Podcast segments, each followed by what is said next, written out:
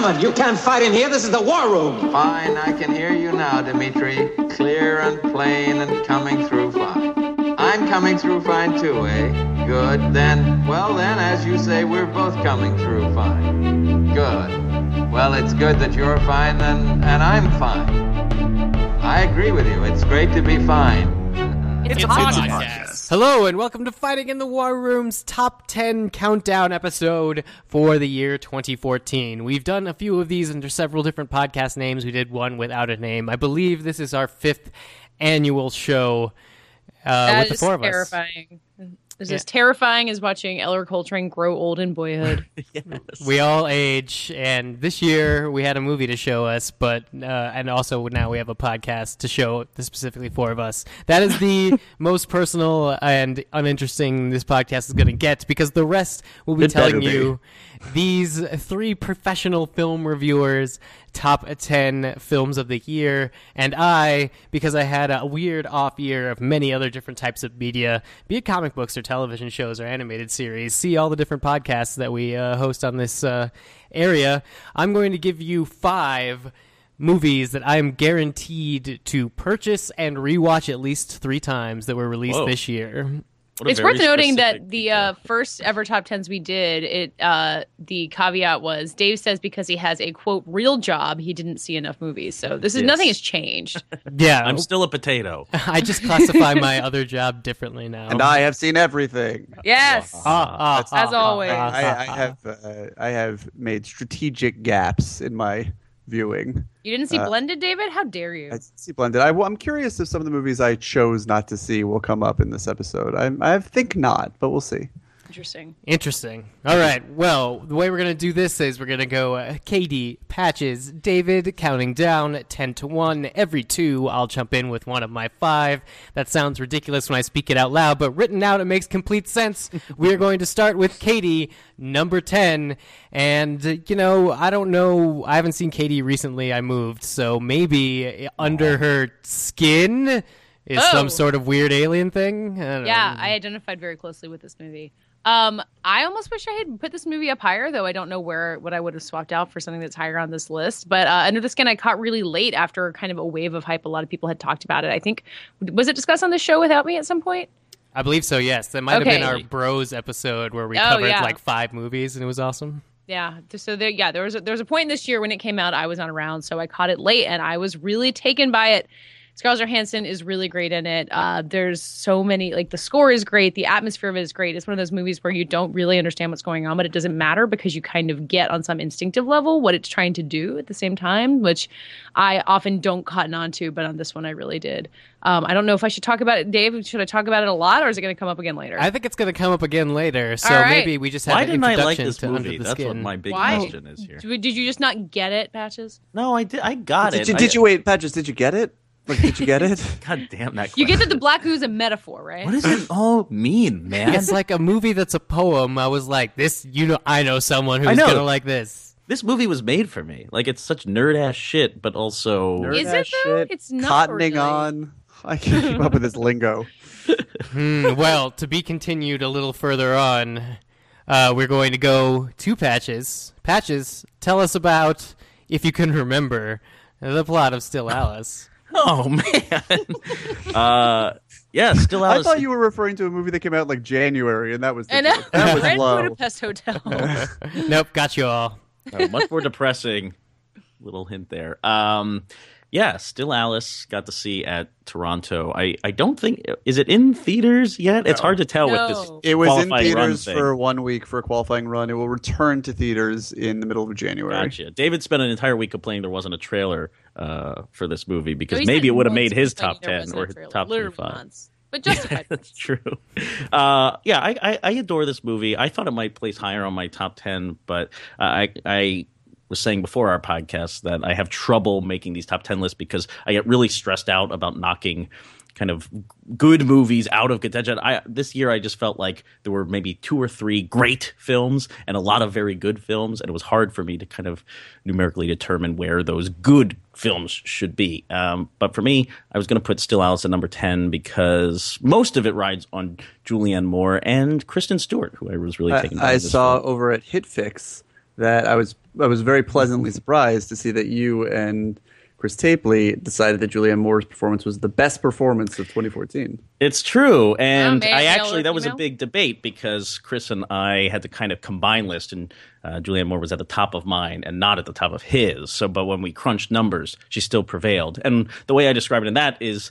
I, I find her to be a keystone of this movie that just shouldn't work for me. That's going to be too saccharine. It's going to be too sappy. It's going to be too uh, miserable, miserablest. Um, about you know, this is a movie about Alice. She's a professor. I think she's a professor of the brain, maybe uh, not neurology, Of- but of linguistics. linguistics, maybe? Oh, okay, yeah. linguistics. You know, yeah, her entire life revolves around speaking to people, relaying information, and of course, she gets early onset Alzheimer's and starts Of losing this ability. well, of course, of course, in the like overly dramatic world of of little tiny dramas like this, uh, to pull our heartstrings by design.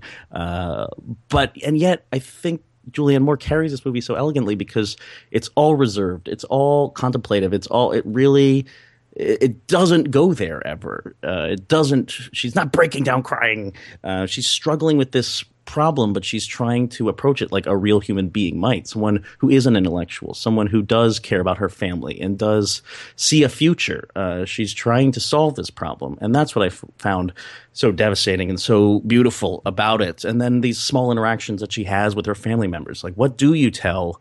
your older daughter who might relate. You know, she discovers in the film that you can um, get your genes checked out and and tell your kids if they too might. Uh, encounter early onset Alzheimer's, and Kate Bosworth's character has to kind of confront that notion. And Kristen Stewart has an amazing part where she she just wants to know what it's like for her mother to ex- be experiencing this, and she's an actress. She too is going to put her whole life on on communicating with people and, and speaking. And speaking. she and chooses there's not a to fear. find out if she has the genes, so she also has kind of an Well, element that's of mystery. spoily. I don't think Uh, it's. I don't think it's. Too, I don't think there's too much to spoil It's something but that doesn't happen. I don't think it was. it- No, that- but I don't. I don't. I don't believe that takes away anything from I- the, the dramatic nuance between these conversations. And I also really like Alec Baldwin in this film as her husband, someone who's trying to still be a career man for the rest of his life, despite his wife undergoing this. Like, how much do your do these lives change when this happens to one person, and how much do you sacrifice, and how much yeah, it, it, I just think it finds all the right beats and all the right order, and Julianne Moore is really the keystone there. That's what I keep describing Yeah. as the keystone. This movie's going to catch a lot of shit for not only for the, the very lazy sort of lifetime movie of the week criticism, but also for uh, it's being about a privileged white, you know, liberal uh, New York family. Uh, but I think that's actually in in some ways with this particular story, with this particular Alzheimer's story, uh, uses sort of against its characters to gain effect in how all of their privilege is dissolved by Yeah. uh, this obstacle. I think it, it's not to say that it, it is more upsetting because they're privileged, and these privileged people should be living privileged lives and not afflicted with neurological uh, disorders. But it is nevertheless galling to see how uh, just how the lives they built for themselves and how entrenched they are in this community and and uh, how ostensibly successful they are is just uh, rendered to rubble. Uh, yeah, this movie, as Patch has said, would have been on my list if uh, if Sony had gotten their shit together. But have they been didn't, clips. so, That's the reason. Wow, way Uh, to pick on Sony in their time of distress, David. yeah. They don't need Uh, your ju- shit. Just to wrap up, I mean, anyone who's listened to our quarter quills can understand why this movie in particular may have affected me uh, recently. And yeah, I was just moved and and reservation is the key for Still Alice. I, I really just like everything that Julianne Moore doesn't do in this movie. It's pretty perfect. Yeah, it's just one of the most devastating movies I've ever seen in my life. Uh, I just wish is, uh, David and I could have been holding hands while we were Yeah. Crying. Just I know we should all have a viewing of Still Alice on our 40th birthdays and contemplate mortality. Or maybe patches when you turn 30, we'll all watch it together. I will not survive to one of those events. No, maybe Patch's 30th birthday if you're lucky. Maybe Patch's 30th birthday if you're lucky. If you are listening to Quarry Quells, you know that I think I could just walk into a college party, so obviously I'm not living that long. David, tell me why bamboo women are the best women. Bamboo women. That sounds vaguely racist. Um, my number 10 is uh, Isao Takahata's final film, The Tale of the Princess Kaguya, which was this year's Studio Ghibli film. He hopes Uh, it's not his final film, FYI, but It is definitely it's his final probably film. His final film. I, I because he's very old Sad. or because he's been like blacklisted. Takahata, Because- no, he's old as shit. Well, he's very And old, but also- also Ghibli is not in the Yeah, movie making mode right no. now. Takahata's definitely done. Ghibli. He would love to make. He was weeping at the screening of this at Toronto, just being like, "I want to make one more movie." yeah, all right. We'll take him Yeah. like 15 years. Talk about devastating still Alice. Jesus. I know. Uh, yeah, no. Uh, anyway, Tale of Princess Kaguya. I think we've talked about it at length on the show. Uh, it- it's this, um, you know, folkloric piece of animation, uh, gorgeously drawn in charcoal and watercolor. Uh, story of this princess who fall, this ancient Japanese legend of this princess who falls from the moon and is raised by two uh, two woodcutters, a man and his wife. They don't have any children. Uh, they their lives are sort of take on a preoccupation with material possessions. When they meet this girl, they move into the city. Uh, she it's hard to explain, but she enables them uh, certain riches. They train her how to be a woman of the time. She wants to escape. It gets very sad. Uh, it, it is just uh, stunningly beautiful. As stunningly beautiful as animation gets. It and uh, a common refrain from me is when I see Studio Ghibli movies is uh, that this is the kind of thing uh, that reminds us that movies like Frozen look like pig vomit, and we are terrible people for allowing this to happen, and we're doing an enormous disservice to our children, who you may as well just brand their eyes shut. I mean, if this is the fucking garbage we're putting in front of them, anyway. Uh, Yeah, brand their eyes. uh, um, well, they're not missing much if that's what you're forcing them to watch. Uh, yeah, this is a, a really beautiful, amazing movie. It's 137 minutes long, which is uh, epic for uh, for an animated film. You can imagine how long it took Takahata and his team to make it, but uh, it really is so well. It's so patient and and well considered, and it builds to a finale of really overwhelming power and I just started bawling at the Yeah. end of this movie. I could not have seen it coming. Everything that happens at the end. Again, it's about aging. It's about expectations. It's about all of life. It just feels so relevant despite being hundreds of years old. Uh, uh, yeah, cool. it's uh, and and you know I think uh, as to what Patch is saying, like it, it does feel very relevant, but they don't do anything to force the story. It's all in just the urgency of its telling, um, and it, it is still very much rooted in the Japan of old. Uh, there are no gimmicky choices to bring it to life. It's very sort of in touch with that past, but uh, is able to transcend it as well. It's a beautiful, beautiful movie. And uh, it's if only too we bad. could have heard Chloe Grace Moretz. Uh, Right, right. Uh. I I think This I have that version on screener if you want. To. Yeah, you know, it's the Wind Rises was really the greatest offender of this, as far as you know, Ghibli films that are explicitly about the Japanese experience, about Japanese culture that make no sense in English. Uh, with the Wind Rises was you know about Japan in the 20th century, and hearing it in a dub would be bizarre. And uh, this movie is still explicitly about Japan, if not a slightly a Japan of legend. But uh, the trailer that I saw with Chloe Grace Moretz and the other English voices was really horrid. Uh, I was fortunate enough to see it in Japanese in uh, Toronto. Uh, anyway, really great movie, and I can only hope that uh, their final film for now, when Marnie arrives, whatever shit is, something about Marnie. Um, I'm trying to keep it in the distance so I can just enjoy it. Is uh, is as good. Well, we might have a little uh, brief nod to it later on on somebody else's list, but we're going to continue on to our number nines with a slight reminder that in the show notes to this episode, I say a reminder like I've said it before, but this is the first time I'm telling you, there's a link to a tag called Top 10 2014 that will link you to all the episodes where anything that we mentioned on this show was talked about. So you could have back on back information on all these episodes in case you don't want to listen to all of us go on about how we liked Why some of our overlap movies. Well, I I mean, clearly want that. everything in moderation, Patch. Maybe they want Fair. more on how much we like more. these movies. yes. You get to control the influx of your information using the tag Top 10 2014 in the description for this episode. But meanwhile, let's go to the only movie with an exclamation point on it uh, that appears in this top 10 with Katie's number 9 film. Guys, we're the best. So fucking good. So it makes good. me it makes me want to bang on drums and scream and to Hate cut my the hair sport. and wear giant sweaters if you uh if you play 90s style it makes you want to be a rayanne and not an angela. It is Yeah. so good and like life affirming and exciting to see girls get to be music snobs. And every time you think this movie is going to do something that feels kind of cliched or feels false it just nails every single beat in this friendship between these two girls who then invite a third girl who has actual musical talent into their band. Um and i like so much that it sets up this dynamic between the girl who's our hero who's named bobo which is a name that I'm so happy exists in Sweden, and I don't. Yes, now that you have it, now when you you have a child, it will be Bobo. I know. Well, I don't want to. I don't even want to know if it's a nickname or if that's like a thing that people go by. Bobo Baltus. Bo, Bo, I was gonna say, Bobo come, Rich. come on, Patches. Bobo we want Rich this kid to live. like- Bobo, uh, Bobo Rich can rule the world. Bobo Rich would be a I'm concerned. great rapper.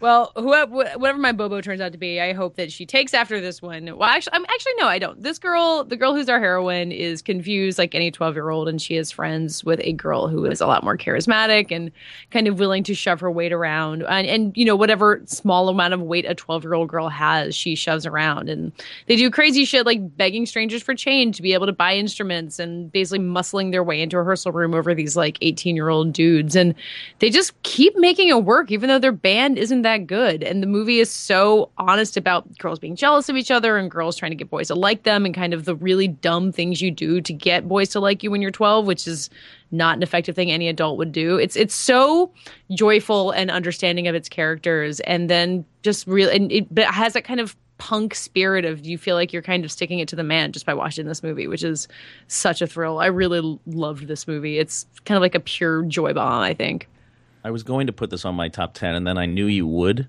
so I not to.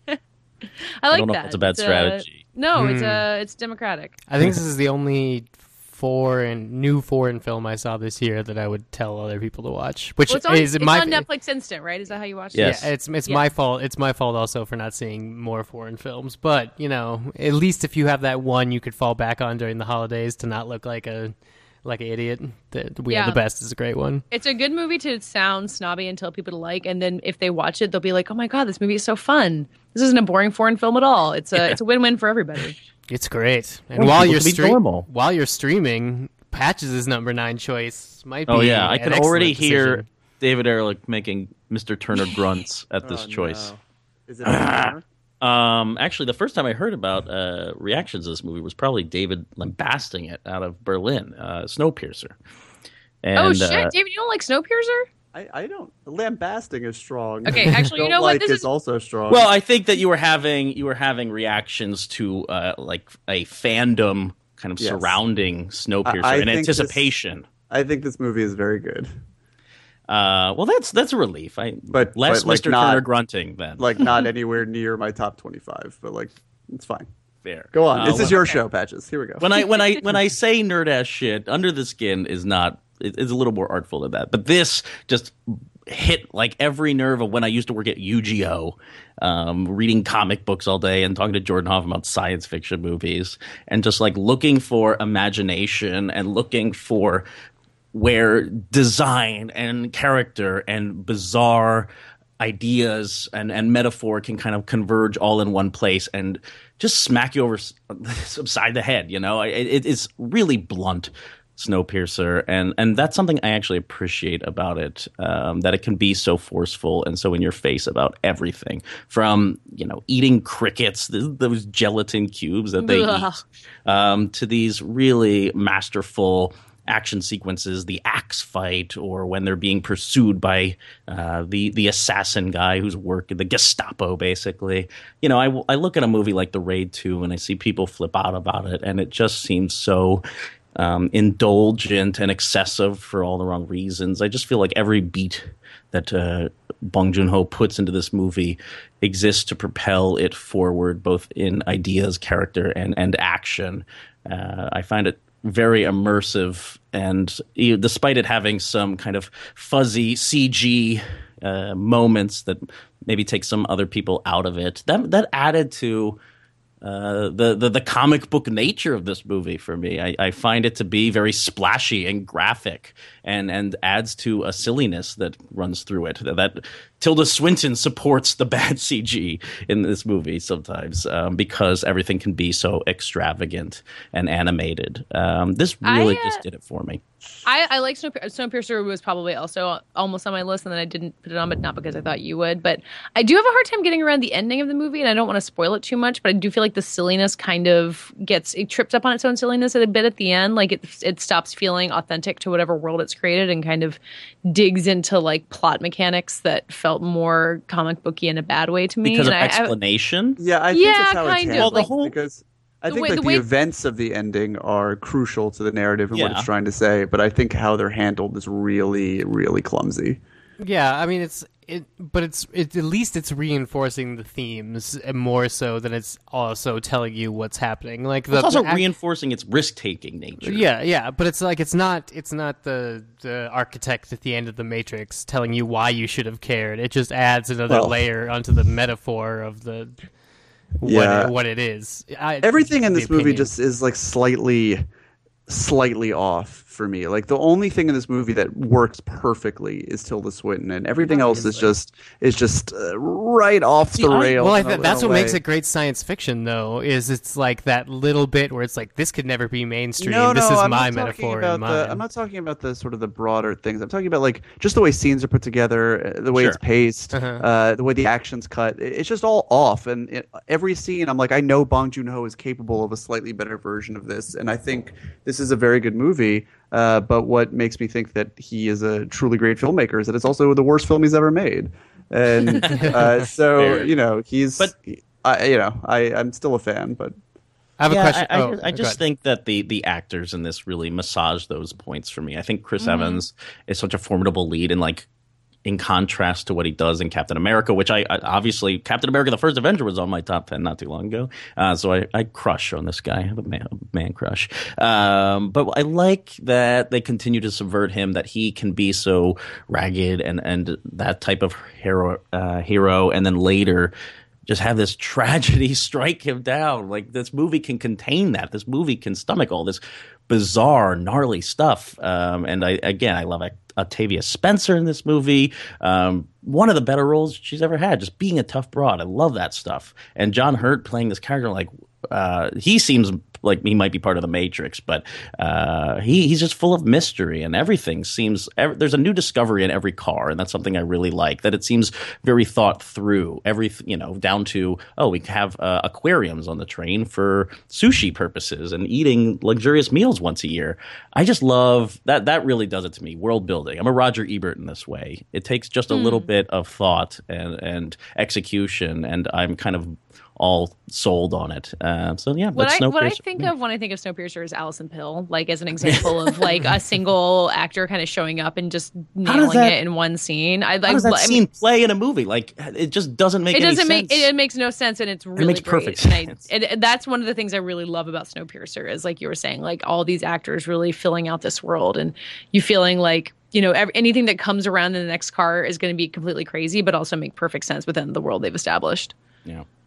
So Beautiful. it was it was either going to be Snowpiercer or Edge of Tomorrow for me, and I wanted Edge of Tomorrow in my top ten, but I couldn't make it. I couldn't swing it, uh, so I went with Snowpiercer. Hmm, well, maybe it'll die and repeat. David, your number nine also involves a man's reaction to an environment in snow. I'm reaching, but it's, it's you. You go there for me. I don't. I don't think you have to reach quite that far to make the connection. I think uh, it was there for you. But my number nine is uh, Ruben Ostlund's Force Majeure, uh, which is really great. Did we did we talk about Yeah. this on the show? We must have. I don't know, no, but I've we, seen have, it. we I haven't also actually think it's fully yet. Uh, I think that this is going to be remembered as one of the defining films of this year, maybe even more so than some of the films that are higher up on my list. But I think uh, this acid black comedy um, about a family. It's very similar to we. I, I must. I remember these words coming out of my mouth on the show. Anyway, it's very I think we ch- to, chatted very briefly. uh, to uh, Loneliest Planet, uh, Julia Loktev's film from a few years ago. It's about a family who is on vacation skiing somewhere, and they're doing controlled avalanches at the restaurant adjacent to where they're having lunch. And the snow comes towards them a little bit closer than they would like, and everyone begins to freak out. And the father runs away from the table in the heat of the moment, leaving, uh, grabbing his cell phone, but leaving his children and his wife behind in in the split second decision. Uh, and his his marriage, uh, his relationship with his children, uh, will never be the same, to put it mildly. Uh, I, I, it's such a savagely funny and, and brilliant study of gender dynamics in both in and out of relationships. Um, how these perceived slights and and things can ferment between other people, inside individuals. Uh, some of the best scenes in the movie are about sort of the not just the in the moment stuff between he and his wife when they are trying to work out what happened, but just in his own head as he tries to reconcile his own self image with what happened. This brilliant scene that people have cited a lot involving him and his friend uh, sitting on the snow beach. when The greatest scene of the yeah, uh, I mean, it's so there's so many great scenes in this movie, um, and you know it's a good film because Brady Corbet shows up for one scene, which, Stamp which of is really the hallmark of quality these days between Eden and The Clouds of Sils Maria and this, and like literally three other movies. Like I'm not even exaggerating; I can't even think of them right now. Um, but uh, yeah, I really, really, really love this movie. I only saw it the once, but I think that uh, if this movie were in, in English, um, it would have been. Uh, it could. It could be Birdman. You know. Oh.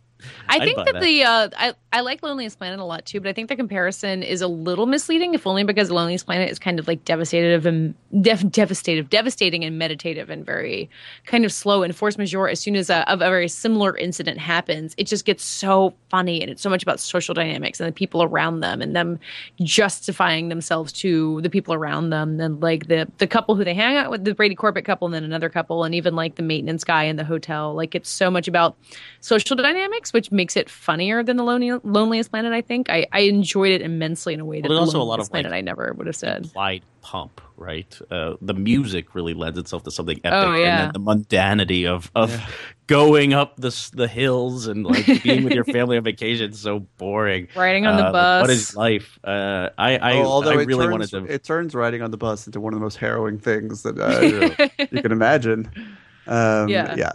This I, is. I wanted this, is- on my top ten so bad. I I, did just too. Didn't figure it I out. tried hard. I'm, I'm happy to to you know Thank lead you. the charge for it all. And there's actually, if you're in the New York area, there's going to be a Ruben Östlund's retrospective. He, he's still relatively young, I think, but um, of all of his work at Film Society of Lincoln Center next month. So I hope they show his ski videos because that's where he cut his teeth. He he Yeah. Is it was really? a ski filmmaker, yeah, and then he decided to return to skiing for this. No wonder it's his best film. He's only 40. Fuck that guy.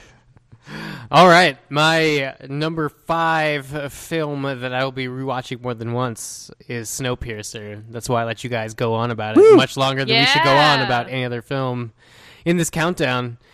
But yeah, Snowpiercer. is great. I like why why do classic you see sci-fi. yourself watching it over and over? I think it, without knowing the form of my list, you're going to find that uh, sequences that I could return to are going to be a big thing, and uh, just like overall films that aren't necessarily as plot hinged as other things you might have heard me like on this podcast and whatnot. Rewatchability isn't necessarily sitting down and enjoying something like Under the Skin isn't going to be on my list because that's like an experience you should like sit down and focus on. And honestly, I don't do that a lot. If something's going to be rewatched a lot, it's got to have like sequences, it's got to have a strong through line, and it's got to be fun.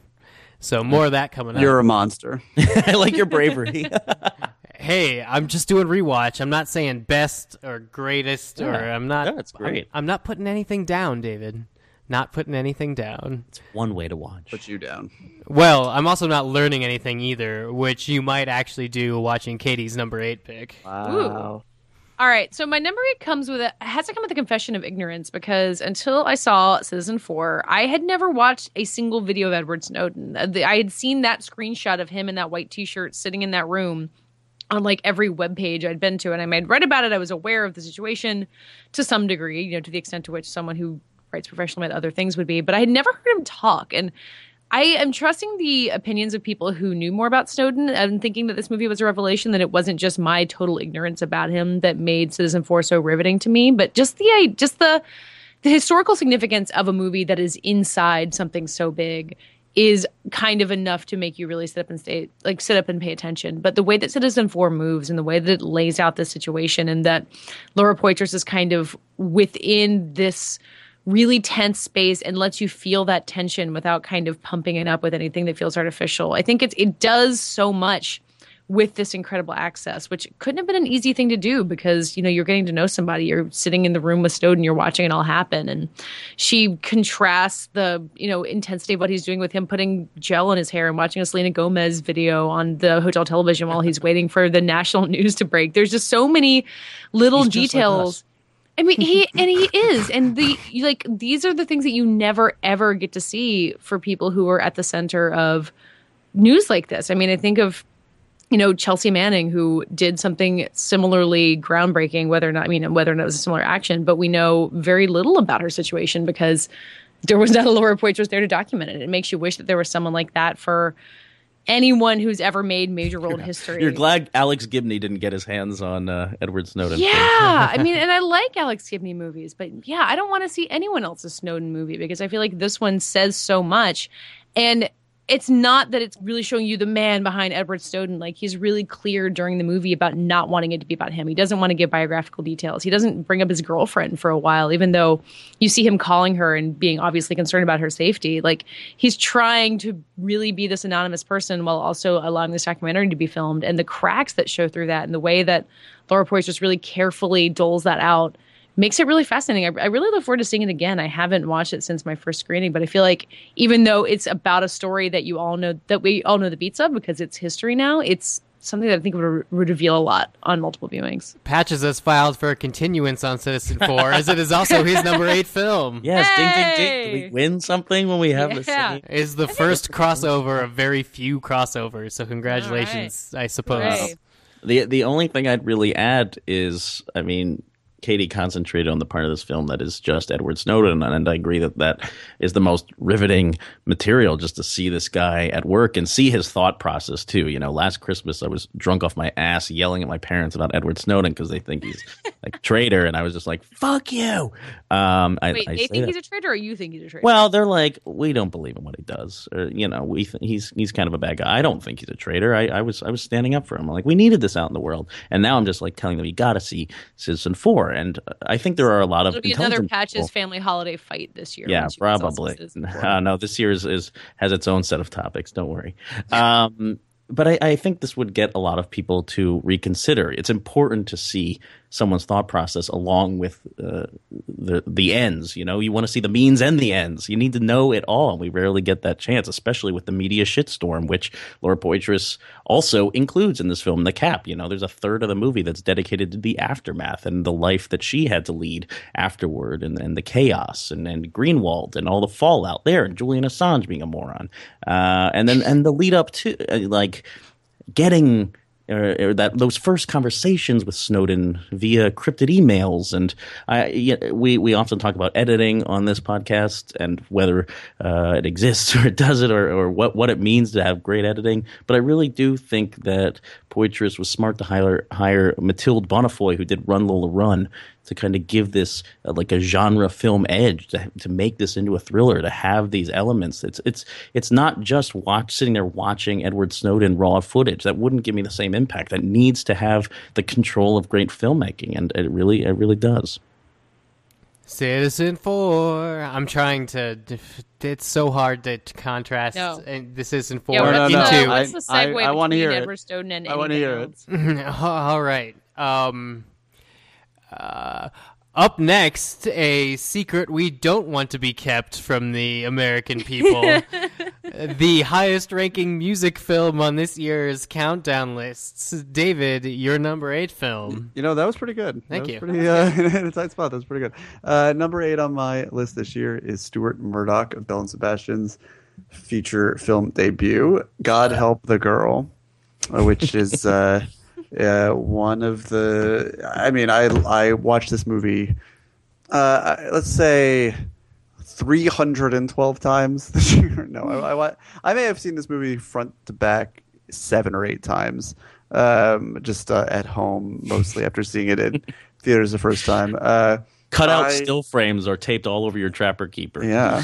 So Oh my god! Eh, seriously though, Yeah. like that's that's the uh, that's that's what the vibe that I was on if I had been a little bit younger or a lot bit younger. But I this is a musical about kids growing up in Glasgow and starting a band. Um, it is a semi autobiographical origin story of sorts for Belle and Sebastian, but really the the in that you know uh, Emily Browning, who plays the lead character, uh, suffers from an eating disorder. Stuart Murdoch suffers from um, uh, what's it's chronic fatigue. Um, still does, but uh, It's like cake or something. no. Um, and it's just a, it's just a musical about about growing up and, and the things you lose and the things you need and and how other people sort of affect who you are. And it has it's just the energy of it and the sense of place that it produces. Uh, and the music of course. I mean like I'm a Belle and Sebastian fan but I'm not really a Belle and Sebastian super fan.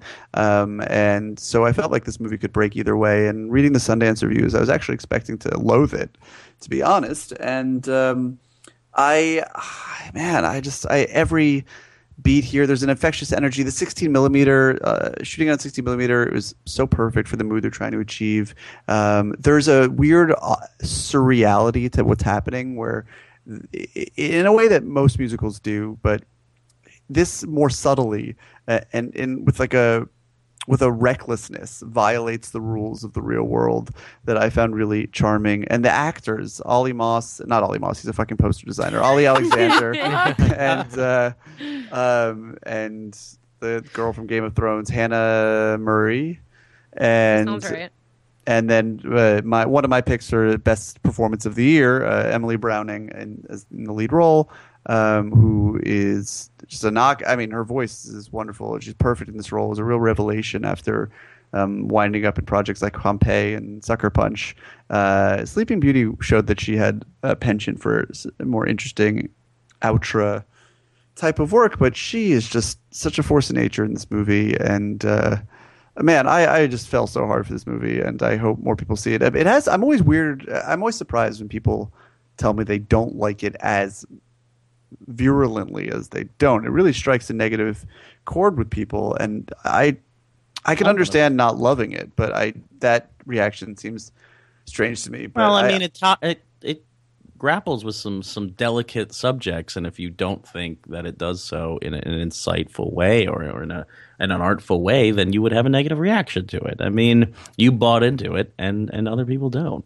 And I don't care for the the the stretching of reality either. I think it's a real it's a big mistake. It's a departure from what uh, it's spinning in the first half of the movie. I think it goes completely off the rails. Has no idea what the movie he's making is is, is about or, or Well, you know, it's the that feeling ideas. of when you're in the, as I I, know well from from my uh, all of my experience in bands, uh, that feeling of gathering some friends together and starting a band and, and not knowing where it's going to go, and every day and every situation you're in, feeling like uh, the potential.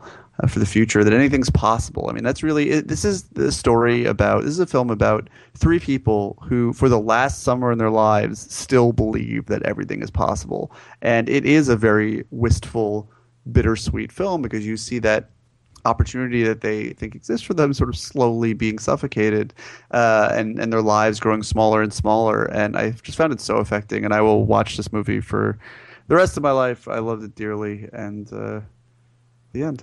Oh well. really our only our only musical No, it's our skewing highest rating one. We are the best. Is I would Oh, also that's classify. true. as a None of us musical put on. Whiplash. I knew David wouldn't, but uh, I, Yeah. I I wanted. I Yeah, really- none of us put on Whiplash. Good for Damn. us. No, Yeah. I'm, I'm I couldn't. I disappointed because I couldn't. I wanted. couldn't go Hey, with hey, hey, we got enough. Hey, we got enough movies. Patches, Patches. you Don't- only uh, have yourself to blame. yeah, You restrain only- yourself. You know why, Patches? You know why you should Yeah. restrain yourself? Why? Because if Oh, it's God. in a word and if it's in a look, Oh my it's in God. Katie Rich's Never Seven pick. Holy shit. I watched this movie under great duress. I did not want to watch it. I refused to watch it. I don't do horror movies very well. Mm. I watched this movie clutching my cat, laying on my bed. I literally looked up the Wikipedia summary so that I would know what was happening, and I was still scared to death. The Babadook is a really good movie. the, the fact that I put it on my top 10 after that really speaks to what it has going for it beyond just scaring the hell out of somebody because I don't I don't trust myself as an objective viewer of a horror movie because I get really freaked out really easily. I act. I mean, I don't seek them out. I can't say what's the best horror movie that's come out in the last 10 years because I haven't seen most of them. I never saw The Conjuring, etc. But The Babadook really reminded me of how horror can be a great place for a director to prove themselves. And the movie's director Jennifer Kent, it's her first movie, and it's such a really good way to show off your your skills with mood and tone and cinematography and the way that you can establish this mundane space, which in this case is just a you know pretty normal looking home, and turn it into horror with you know, I, I, mean, I don't know what the budget is, but it couldn't have been a lot. Like the, it's making so much. yeah, it's making so much out of nothing, which is what makes it so compelling. And it's a that it looks great, and that the, the, the villain, the Babadook, is just the scariest thing you've ever seen. Like I cannot think of a of a horror movie ghost monster that has affected me more. But also strangely adorable. I've found. Yeah, I mean, I got that Christmas card in, a, in a, Santa costume. Oh, my god, that Christmas card! Babadook a hug. Yeah. Um, but it, it's that and then it's also that the screenplay is really thoughtful and there's all these themes going on and even in the beginning of the movie before anything supernatural has happened you get the scene where uh, the mother played by essie davis is sleeping and her son is kind of leaning on her and he's grinding his teeth and you feel the discomfort of what that is and the closeness of that relationship and how it might drive somebody crazy. And the uh, the authentic the authenticity of the emotions that it sets up early on really drive this horror story that emerges and makes it make perfect sense and it gets someone like me who usually just avoids a horror movie at all costs to really feel what's going on in it because the psychology of it makes sense. And we talk about psychological horror a lot, and I think that the Babadook really shows how difficult that can be and then what it means when it's pulled off well because it just means so much and a monster like the Babadook feels right to you because you can attach it to any number of things that happen in real life and then also is super supernatural and scary and will keep you from sleeping properly at night. I really I loved hope, it. I hope this doesn't af- negatively affect your relationship with Bobo. Uh, the Babadook versus Bobo. Yeah, we've oh, created Bobo Rich. Bobo Rich created yeah. and uh, like doomed Bobo Rich in one episode. Bobo Rich. it's, it, I mean, you guys maybe see the Babadook. I would not have seen it if you two hadn't uh, Patches and David had not talked about it so much. So it's all your fault. It's the best. It's so good. Oh, another difficult segue. Um, if yes, you want to please. talk about women discovering unexpected things about themselves, maybe we want to talk about Patches' number seven pick. Yes, uh, my, my, that's that was a wonderful segue. I'm doing my best. Um, David, tell me how to say Powell Pawlikowski. Is that I how you say know. it? What? Just because I'm Jewish? Thanks. Is it no. Powell Pawlowski? I just thought no, your pa- knowledge. No, is there a K in there? It was great. Is there a uh, K? Powell Pawlikowski, I believe. Sure. Direction, uh, e- e- Ida. I believe it's Ida. pronounced Ida, not Ida. Yeah. They say the name. They say the name of the movie. It's Ida, I think. Yes, I believe it is Ida. So uh, yes, I'm going with Paw- Pawlikowski's Ida. Uh, the the story takes place in 1960s Poland. It is beautiful, black and white. Uh, I believe it's like Academy framed aspect ratio. This is not not a widescreen film. He wants that uh, Academy Award. Yeah, he's gonna get it. Academy. I'm pandering. I filmed, I filmed, in your fucking ratio. Give me the award. Give it to me. Uh, yeah, and I found this uh, the, the, sort of here's here's an example of cinematography playing exactly into what this film is exploring on a thematic level, a historic level, a character level. Um, you know, this is the story of uh, Anna, who is going to become a nun. I don't believe she's she hasn't gone full nun yet. on the road to nun nunnery. I don't know. Um, and she discovers that uh, she is in fact the child of, of Jews who have been killed during uh, Nazi occupation. Okay, um, and and she goes and visits her her aunt. Uh, played uh, one of my favorite performances of the year, Agata Kulesza. This is I'm just gonna botch everything here. Uh, who plays her aunt and is just this wry alcoholic woman who's just depressed as hell, but still fighting for for a, a quality life. She's trying to meet men and, and have an amazing life post Holocaust, which is not easy, and and it, it does not go easily for her. Um, but she finds she she has something to invest in in Anna and her pursuit for uh, these secrets, this history that she never knew, and these two go on a road trip and and explore this time together and explore the history. And you make it sound a little bit more jaunty and fun. yeah, this, sorry, it's not Alexander Payne's. Um, well, it's, the thing is, it is. I did find it kind of jaunty. Uh, there are you know, moments of most joy, Holocaust but- stories are not. Uh, they, they can be quite depressed because they feel like they they need to. They they can't tackle like the Holocaust is something that is so impossible to fathom. How could this happen? Um, that they can't tackle it like the people involved with those stories can't be real. They have to be representations of this horrible time. Um, and these two people exist after the holocaust. And that is just an interesting behavior what has to be on the surface and what has to bubble underneath and how these two people interact and how lives go on. I was just really taken by the, the quiet mood running through this film and, and the joy that they find and the, the, the harrowing uh, the truths that they discover, the sorrow here, um, I, swells of emotion during watching this movie. You know, I had to watch this movie on Netflix on Jordan Hoffman's recommendation, who got to see it uh, much much earlier than I did.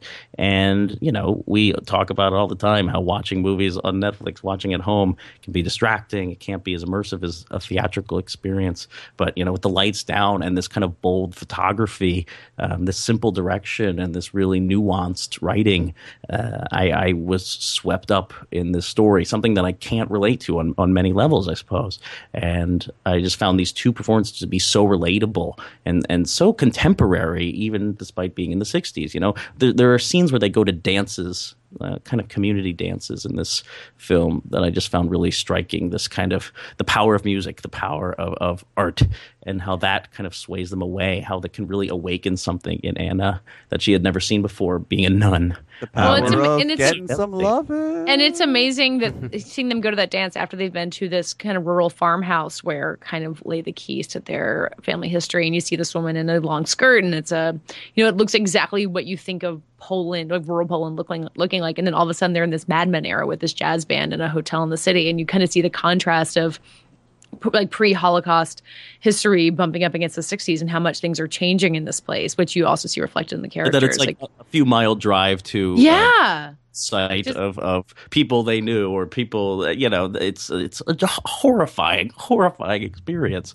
Yeah. uh, and the juxtaposition here is it's so it, sh- it just shakes you to the bone that this really could have happened but that that these people are real and i think that's what i keep going back to with ida that these people the characterizations of these two women feel Well, it's funny that you say that, knowing that uh, you know to cast this this woman who was such an incredible face for the title role. The director found her in a working in a cafe that was uh, like on the ground floor of the apartment he was renting or something Oh, wow. like that. Yeah, Really? I did not know that. Yeah, she's non non professional actor, and he was taken by her face in, in the context of which works character because she doesn't, as- right. she doesn't speak too much it's a very No. quick- It's- Honda bounces it's- off her there are a few roles that you know. I think it, normally, if you hear the story, you're just you, you assume the worst and have a cynical reaction to it. But I think understanding the character um, and looking at her face and, and her eyes, which are these sort of just p- black pools of.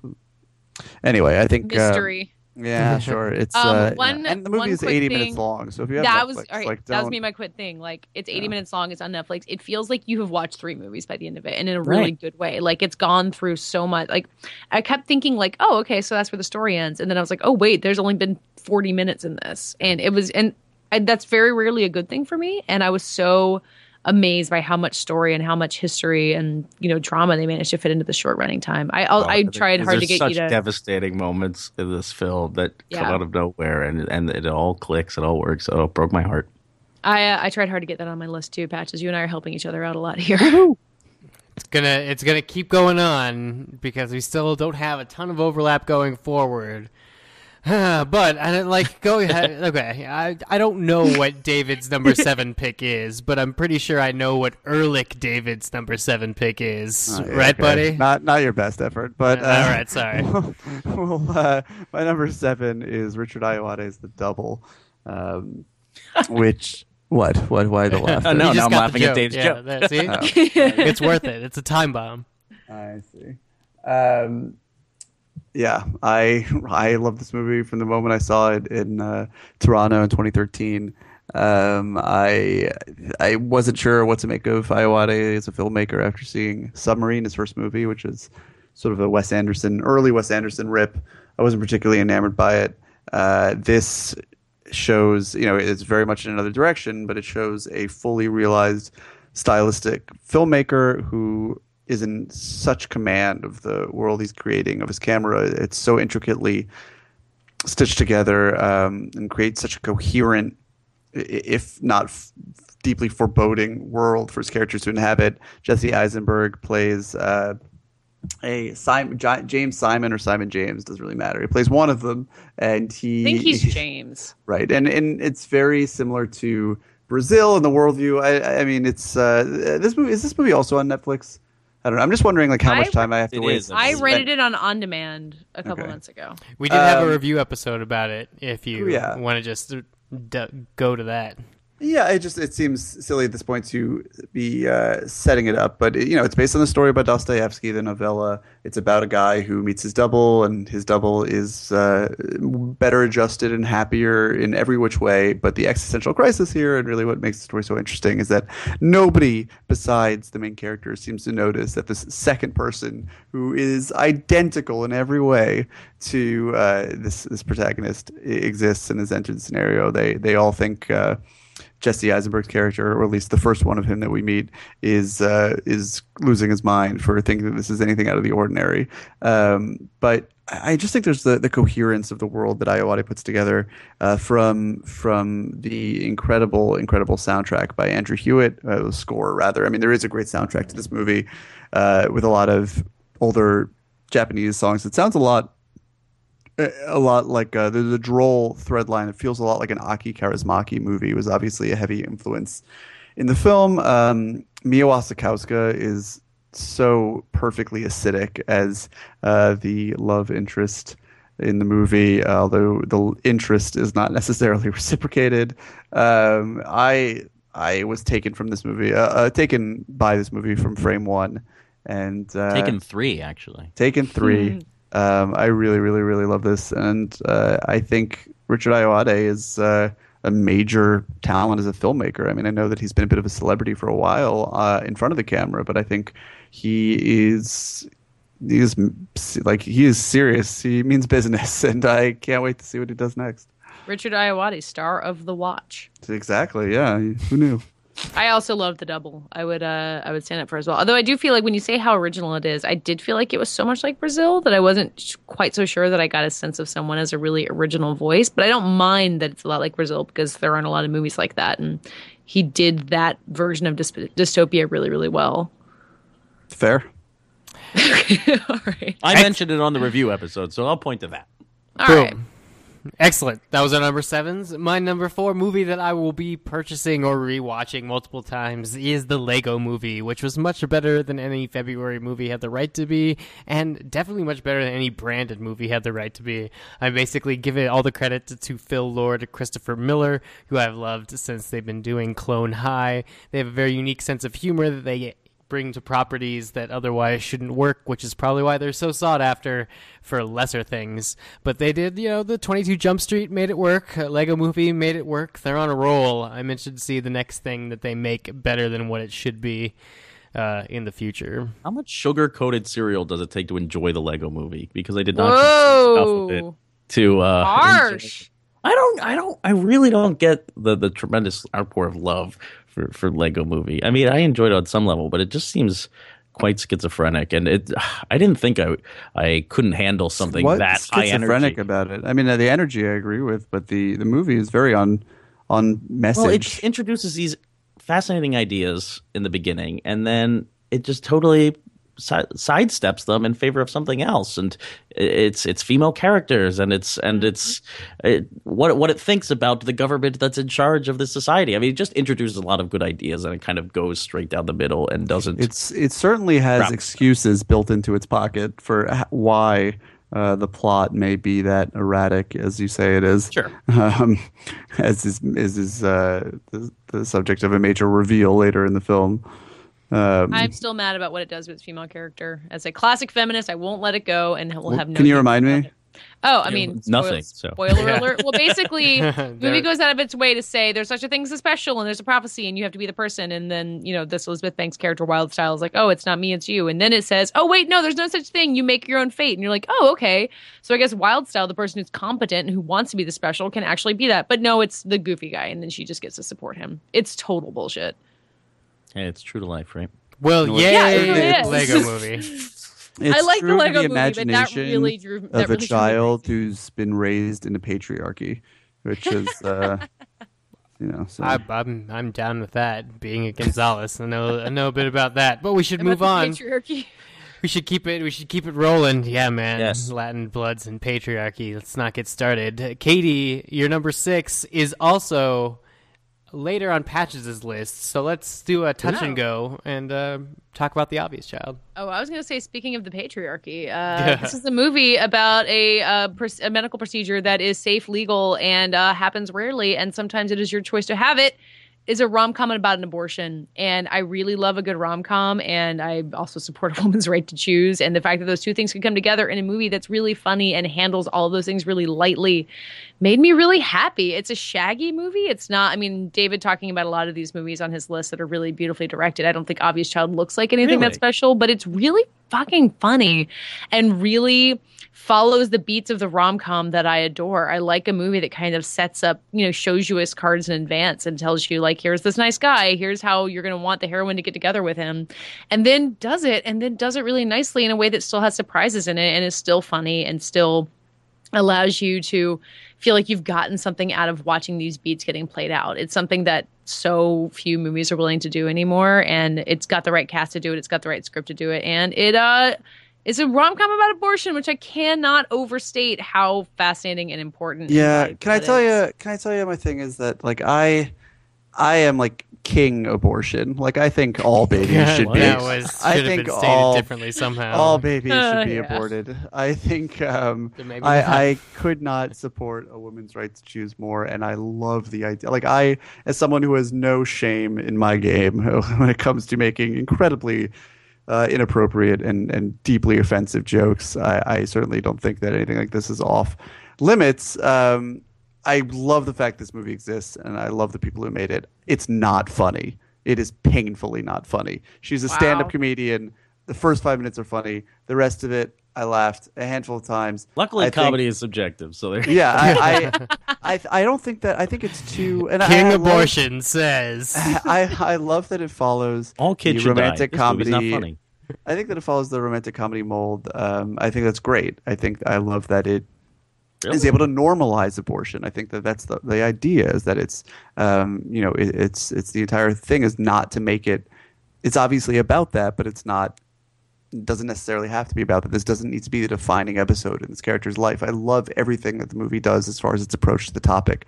I just wasn't that entertained, and it kills me to say that. Uh, This but- is something that you're dealing with, thankfully. Yeah, I don't I- think it's the best version of a, a you know abortion centric rom com that can be made, and hopefully Really? there'll be more in the future. Yeah, I mean, I think the I think I mean anything could be funnier. I think it's shaggy in a way that you know maybe it could be better. David maybe some loved of Knocked Up, could be put up. so.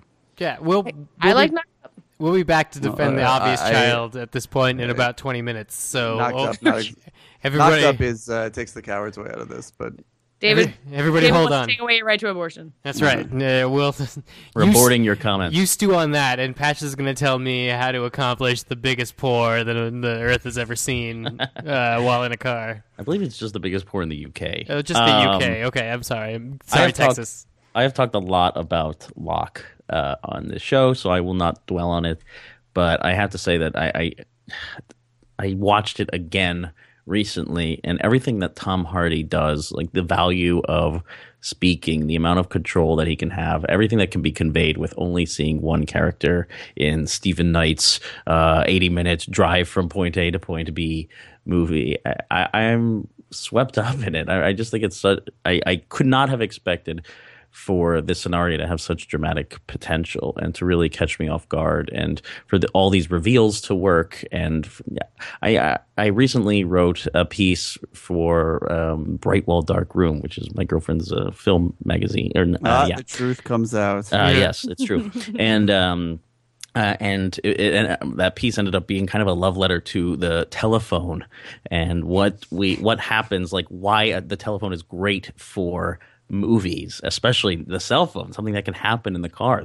and I love what Stephen Knight does. Like takes us around the different places in the car and looks out into the street, and it's just a very it's sensory overload while we hear this voice, this disembodied voice, um, and the phone allows this to. It's it's such a pressure to not be able to you know you can't text you can't send an email you have to talk about this uh, and you can't look at somebody you can't be quiet you can't make gestures you have to talk you have to fill space with thoughts uh, verbalized it has to be well spoken and um, ivan locke thinks he has all the right answers throughout this movie and he never does he's just stumbling because he can't get away being charming he can't be the person he is when he is in front of you he has to be just the truth Right, just we're- honesty We're dancing around the elephant in the room here, which is his accent. Talk to me about his accent.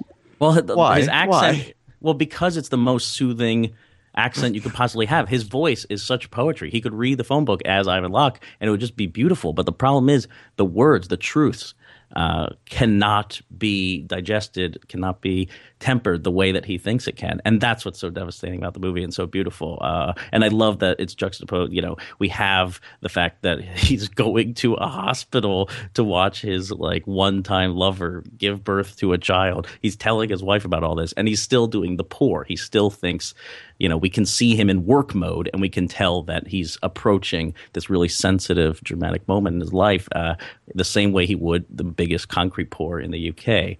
I just love everything going on in this movie. It swirls. Uh, there, there's not a, a, a fat on this movie, and yeah, I was just taken by it. Locke is great.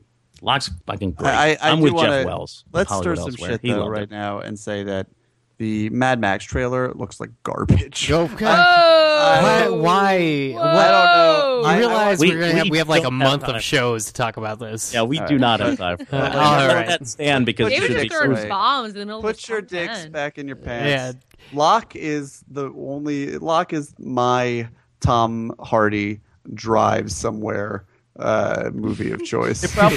Me too, but I disagree with your thoughts on that trailer. But we should move on. What's your vampires hanging out doing nothing movie of choice, David? I don't know. There are so many Uh, candidates. well, there has to be from. a best Mostly one. Breaking Dawn Part Two. Yeah, I'm. Uh, I'm gonna go with Break- no. My my number six film of this year was Jim Jarmusch's Only Lovers Left Alive, and what's not to love about this movie? Um, uh, this might be my favorite Jim Jarmusch film. Uh, it, it is a. I think the the phrase "hangout movie" has been used to death, and then beyond is the land of the undying. But I guess uh, that, that could be appropriate for this. I just love the idea. You know, Tilda Swinton, who is again perfect uh, in this movie against Tom Hiddleston. Huddleston. Hiddleston. Hiddleston. So the problem is that one of the guys I work with now is a British critic whose name is Tom Huddleston, and it is very confusing. The kid who plays Jack in Into the Woods is named Huddlestone, so don't get too Alright. excited about calling Tom Hiddleston that. um, so yeah, so they're they're vampires, but they're essentially at the they're they're very bored with being alive. Um, but it, what really the movie is about is is just sort of the interaction of culture, reaching the end of culture. How do you how do you stoke your imagination? How do you find the in in what feels like the perpetual end times of of pop culture? And I think that we can all relate to this on a daily basis, like when watching the Mad Max trailer. Yeah, it's like how do you how do you how, how do you uh, find those reserves to keep going? And I, I again, Mia Wasikowska shows up. it's, uh, it's phenomenal. She's the the female Brady Corbet in terms of. Uh, I'm starting to sense a trend with Mia Wasikowska and Emily Browning. I don't know. well, I got to tell you, uh, um, Maps of the Stars will not be making it to my list in 2015. Uh, I've already seen 10 movies that I prefer to it for next year. So, Yes. um, dis Cronenberg dis, but uh, yeah, I, I think we all, or at least maybe maybe not Dave, but the rest of us, I'm sure, saw this movie. Uh, it's just I've not it, seen it, it. It also in oh you haven't seen yet. it? Wow, No, I think in a way I, didn't get a screener. I don't. I gotta figure I'm it also out. I didn't don't get a how to screener. So No, I don't like. privileged. It's literally. Is it available anywhere? I don't know where to see it. Um, but I think also in uh, and I love uh, maybe more than I should when movies do this. When movies that are made by bona fide auteurs serve as um, these sort of uh, codex isn't the right word, but they they it's like the dictionary definition is just wrong. But they serve as um, sort of the platonic ideal of a Jarmusch film here in a way that the Grand Budapest Hotel is really um, sort of a metatext about Wes Anderson movies. I think this is really your one-stop shop for Jarmusch, which makes it his most accessible, but it not, not necessarily his shallowest. I think, if, if anything, um, there are two decades plus, three decades of, of ideas swirling around here that are meant to reflect almost that many millennia, and uh, it just works so perfectly into its last uh, so sort of tongue in cheek but fangs out uh, final shot. And uh, this is one of those movies that once Dave sees, I think might make it onto his list of things that he sees and then resees. Well, I was going to try to help Katie out and find where she could watch Only Lovers Left Alive, and I sadly learned it has been pirated and put streaming somewhere. So, Ah, when I legally uh, find a way to do Only Lovers Left Alive, I'm sure Isn't it also out on Blu-ray? it I should don't be. know Which that it is. I like honestly, when I was putting together top fives, I was trying to figure out how to see Only Lovers Left Alive, and I have yet to figure out how. I think I just, it's just it's just in that terrible window where it's, it's gone. on DVD. There's Oh, it is? currently Okay. one left in stock at Amazon, so hurry up.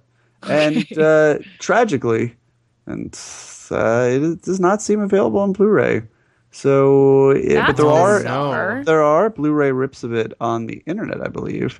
So Guys, it must be I'm available not North somewhere. Korea. I don't hack things. yeah, Well, I'm not. I'm not encouraging you to do this. I'm just saying that it exists elsewhere in the world, which means that you could probably import it because Blu-rays are a little bit less strictly region encoded than DVDs. I Uh, if you really want to make the effort, but I think it's also on like Netflix. It's not on Netflix Instant, really. it's not yet. it's No. Um, or I had a uh, this this. Uh, I'm not a chronic rewatcher with new movies, but this was another film that I had a screener of earlier this year. Um, it was a web thing. It expired, Katie. I'm sorry, but I I watched it um, maybe like seven or eight times as well. Like not unlike uh, God Help the Girl. Um, and I, as soon as it was gone and the link died, I, I missed it terribly. So Oh, well, we've reached our halfway point, meaning number fives. I'm going to need a refill on eggnog, and when I come back, I will have Oh my been made redundant, and I I will have to tell you guys. Would you let stop stepping on my segue? It was so good. I'm going to be made redundant, and I'm going to have to argue for my place on this podcast. Katie, what's your number five? oh shit! I thought you were uh, literally taking a break for eggnog. Oh, here's my number five. It has nothing to do with eggnog. It's Two Days One Night, which is a movie that seems to be about basically nothing. It's a woman played by Marion Cotillard walking around to the homes of her coworkers, asking for them to let her keep her job. And a setup that I don't know how Belgian companies works, but it seems like it wouldn't happen in real life, where they're basically given the option to fire her or get to get a bonus, and they vote in favor. this. of sorry, go bonus. on. I think this Uh, is something that there is precedent for, but there's Okay. also the fact that you know Dardenne Brothers films, as socially social realists as they appear to be, uh, always have a sort of fabulistic streak beneath them, and so Yes. I, without un- understanding how these companies work, I still just went with it on those grounds. Yeah, I absolutely did too. I mean, it's just the kind of thing when you say it out loud, people can be like, wait a second, and be like, you know what, just go with it. Because it's this movie that becomes more and more compelling the more you think it's going to be repetitive, where she's going from house to house and, you know, in some ways having the same conversation. She says the same thing. Like, there was a vote. I thought it was rigged. I talked to this woman. Here's who's going to vote for me. I want you to let me keep my job. But you get these glimpses into these lives of these people and not just that they're just diverse and interesting but that you see how Marion Cotillard's performance changes with them and you get to see what kind of working class Belgian life is like. And every time she re-interacts with her husband who just seems like the most patient man on the planet um, you get more about their relationship. And kind of I mean this is something this is a Dardenne brothers you know this is not new for the Dardenne brothers but I thought the way that this movie was set up as kind of a quest almost was such a fascinating surprisingly tense structure. And then it's got this really great marion cotillard performance at the center of it where she's kind of on the verge of falling apart the entire time but at the same time has this ability to go do something that i don't think i could do to have to go ask all of my coworkers to let me keep my job. It's a there's a tension in the character, and you don't really know if she's going to be able to pull it off, and if she, her husband's going to get fed up after a while. That I thought made a really fascinating, surprisingly. I don't want to say tense, but you know, I watched this movie kind of with an eyebrow raised because I don't know how much I'm going to be able to pay attention on a screener to a Belgian movie about someone trying to keep their job. But I was really gripped by it. Be strong, Katie. Belgian movie. tried- Ignore your surroundings. I know, Throw your cat hard. out a window. Enjoy this film. No, I need the cat for the Babadook so I can survive it. Babadook. Miles is your Babadook. that's that's No. your that's gonna be your No, slow he's- realization. He's, all that can keep me safe. You're like, oh god, I love you, but could you stop knocking stuff over? At, oh, what's this book doing here? Patches. No one should ever have to intro this movie. This might be the only time it's ever done. Patches, what's your number five film? That's true. Uh, my number five film is something I have discussed on the podcast before. It is called River of Fundament. Uh, it's Matthew Barney's six-hour film about life, about death, about technology, about America, about uh, no, no, a lot of poop, and Norman Mailer swimming through that poop. Um, yeah, this was just you know I was talking. I'm, I'm mentioning Jordan Hoffman a lot on this podcast, mostly because I just my life is Because you intertwined with his. love him. Um, well, we were talking about doing our top tens, and he's like, if you have seen River Fundament and it is not on your top ten, then you are shit. Your list is shit. And um, it was not on his list, so fuck him. And uh, it is on my list because it blew me away. I mean, I don't go to the theater that often and have like transcendent religious experiences where I'm just so blown away with what I'm seeing. Like, how did this happen? How can Matthew Barney make an epically scaled film that involves Egyptian mythology and resurrection and rivers of poop? Like, who gave him the money to build this magnificent piece of art um, and be so extreme? And you know, there's musical dance sequences, rap, and and like West Side Story, big dances, and then there's melting of cars and in ritualistic fashion. You know, at six hours, you'd think it's going to be such a slog. It's going to be so indulgent. It's going to it won't make a lick of sense, but it really is three chapters of this this one character's life. This is a well written uh, piece piece of, of imagery and and exploration of ideas. I was really blown away by it. I don't know if anyone will ever see it or if we'll get out there. I think it'll continue to tour around the world. So if it ever crosses your path, I would highly recommend catching the River of Fundament. But um, I mean, and it has really good performances too. There's obviously extremes here. There's there's uh, a, a naked man wrapping his poo in a gold foil and flushing it down into the river fundament and growing into a new man who is actually Norman Mailer's grandson, who will later cut open an actual cow and, and go inside of it. Um, that stuff does happen. But then there's Paul Giamatti and Elaine Stritch delivering like elegant monologues and waxing poetic on Egyptian myth. Uh, and, and, and then uh, there's Maggie Gyllenhaal uh, wandering around a house full of naked people fucking each other in different poses. Like it's so weird, and yet it all does really make sense. And that is what's extraordinary, kind of piecing this mosaic together um, in the most cinematic fashion possible. And you know, I had to sit through Transformers: Age of Extinction this year, which is three and a half hours or whatever, I- eight days long. And it doesn't make a lick of sense. Not one beat in that movie. it's actually still going. That's Yeah, it's- it's, uh, I'm go actually I back. this is a dream that I'm having during Age of Extinction. Optimus is still talking about well the things. And Yo, the Spark. uh, sent to the river fundament. What do I care? I'm gonna live forever. I'm a giant truck. But how could a movie so long have no substance whatsoever, not have one authentic beat, and yet Matthew Barney is is pushing our buttons by making movies about rivers of poop, and and it all makes such sense. It's so relatable. It's so. Uh, universal. I, I adore River Fundament, and it is artsy fartsy nonsense, extra fartsy, and Yeah. Oh man. Well, I guess the question of authenticity is at the core of David's number five pick. Thanks for using that word, patches. Otherwise, I would have had to go from fundament. I I I'm, I'm struggling here, Dave. I, What? uh, you, you want me to give it to you again? I, I mean, I, I know what the movie is, but I'm still the authenticity. Like, I get it. Like, the I could lob it to you in a way that uh, makes you seem worse. King Abortion couldn't solve this movie. David's number five pick. King abortion. uh, um, uh, my number five is David Fincher's trash masterpiece, Gone Girl, uh, which I think really, if any movie this year beyond Boyhood uh, has been talked to death, it's probably this one. Nothing. I think as far as a think piece per minute ratio, Gone Girl must be the number one film of the year. Um, but uh, Night at the Museum has only been in theaters for a few days, so let's not quite close the books on that yet. Did you even see The Hobbit, David? I did see The Hobbit. Yeah. Oh, okay. No. Um, the uh, yeah, I, I really don't know what more to say about Gone Girl at this point. I wrote a review that I still stand behind. That's on Badass Digest uh, out of the New York Film Festival. I think that the, what's really amazing to me about this movie is that for the second consecutive film, uh, David Fincher has taken a really trashy uh, novel that I think was barely worth the pages it was printed on and found within it. Uh, it really flattered the material by finding within it reservoirs of, of I thought you hadn't read meaning this book.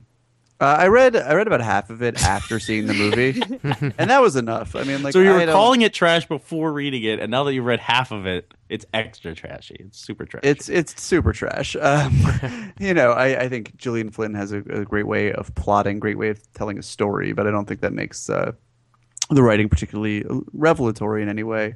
Uh, but David Fincher's cinema is. I mean, this movie is accomplishing. I, I think there's also just for the story. Um, you know, there's just something about the performative element that cinema brings to it that really can't be found on the page that is really intrinsic to the story and the relationship between Nick and Nora. I always want to call her Nick and whatever the hell her name is. Amy. Amy, amazing Amy, right? Um, that as the movie goes on is so crucial. Uh, and I think that it's something that David Fincher is very attuned to, but I think that movies inherently uh, add to this story. And the fact that um, Ben Affleck, his side dick, and uh, what's her face, Rosamund Pike, are all so perfect in their roles. Um, is it doesn't hurt. I think she is just phenomenal in this in this movie, uh, and I think it really it's dark. It's unafraid to say some cynical things, but really have the conviction to stand behind them and find that while they may still ultimately be cynical, the fact that they're true is uh, softens the blow, and and I think um, is comforting in its own backwards way, and and I think uh, it's. I, I just I thought this is a beautiful movie ultimately in some respects, uh, as pulpy as it as it is on the process to getting there. Um, if David Fincher comes out and announces that his next movie is going to be another adaptation of uh, whatever the the Goldfinch or I don't know I don't I know hope what it's the- another Jack. I hope it's a Jack Reacher movie. yeah, a Jack Reacher movie, I will still be like, whatever, and uh, completely uh, uninterested until I sit down in the theater and, and the lights go down. Um, but I, I think that he's done maybe what he needs to do in turning trashy novels into into masterpieces of film form. But uh, uh, I mean, really, I, I think this is a better film than The Girl with the Dragon Tattoo. But The Girl with the Dragon Tattoo, the movie, is such a quantum leap up from uh, Jo Nesbø's novel, and certainly the Nope, uh, nope. Stieg Larsson's novel. Yeah, yeah. Oh, who's Jo Nesbø? He's alive. Another. Right. Jonas, I think, Stieg- is alive, and it's Thank another you. Scandinavian. Stieg horror Larsson. Um, writer. that yeah, I mean, but these uh, and he knows his palette better than I do. He knows what paints he, he can use to uh, make things that are of interest to him, and its history has proven that the things that are interesting to him tend to be interesting to me and the rest of us. So shine on, you crazy diamond, David Fincher. Yeah, I'm with you. Big David Fincher fan. Enjoyed Gone Girl. Not on the things I'm going to rewatch though. I didn't rewatch Girl with the Dragon Tattoo actually until this year. Was It's it just- worth it? Why? God, why? Why? I think it's a really interesting it- movie for a lot of reasons that we could talk about in some other episode that yeah. isn't going to be like 15 hours long. If we're gonna I'll have to River of Fundament. Okay. Yeah, this is the podcast of Fundament. Here we go. Dave's uh, third film that he is going to rewatch and actually pay money for beyond from 2014 is Godzilla because that movie was made for a media that has chapter breaks. Because who cares about what Taylor Johnson's doing? He gets on the train and then the missile, and then the other thing you want to watch happens, and then he's in the city, and the other thing you want to watch happens. It I, it was good as a movie as a whole, but now that I don't need to see it as a whole, it is fantastic as a movie as pieces of monster fights. So boom, Godzilla. People thought we were high for liking that movie. Yeah, I mean I don't know how, how that happened. How It were we in the minority? Uh, speaking that of being the moment for all minority. Oh God. Katie, your number four pick. Oh, no one should Oh, ever introduce me Wait, this way. I'm so can I sweaty. guess what it is? based Yes, on the please do. Is it Selma? it is. It's Selma. Yay! Yay! What an Five points for. David. Although he, I don't think he's happy that it's on my list at all. But No, yeah, anyway, my, uh, Selma was on my top twenty-five. all right, there we go. Um, Selma. It's a movie that I walked out of kind of thinking like, all right, it works. It's it's effective. It's not like the best thing I've ever seen. I still think there are moments of the movie that ring a little strange, which is when there's a scene between L- LBJ and J. Edgar Hoover in uh, the White House, and LBJ says, "I know J. Edgar, but." And there's things like that that you can't Also, avoid. maybe the most embarrassing closing credits uh, to end a great Oh. movie. All right. Well, we can argue about that, but I'm, I'm not gonna spoil. It. Yeah, we'll it. probably review Actually, this. Yeah, film. we'll we'll talk about Selma in more detail later on, but I think it's really beautifully filmed. I think it's got a really stunning uh, lead performance from David Oyelowo, and I think it does this miraculous thing with the biopic, which is you know something the director has said a lot herself is that it makes it about the people around him, and especially because the civil rights movement was so much a movement of people, and there's these myths that grew up around it that it was just individuals, like Rosa Parks was just a woman who wanted to sit down on the bus, and that Martin Luther King was just a man who was you know driven by God to do this, and it ignores the amount of organizing and you know the role of groups like the NAACP in making this kind of thing happen. And Selma is so thoughtful about that. And I think its best scenes are scenes where it's either, you know, King with his advisors kind of sitting in a church or, you know, fighting about what to do, where there's, you know, see where Malcolm X shows up and kind of just makes this compromise, kind of recognizing that like there's, he has a role and King has a role in the public perception and they have to, basically work together to accomplish what they want, even if it makes one of one or both of them look worse in the public. Or um, his phone, his phone conversations with LBJ to figure out what they're going to do there. There's all this machinations that went into that, not just this like very high minded sense that people deserve equal rights, which you know was what was driving all of it. And I think that is so fascinating, but also not dry.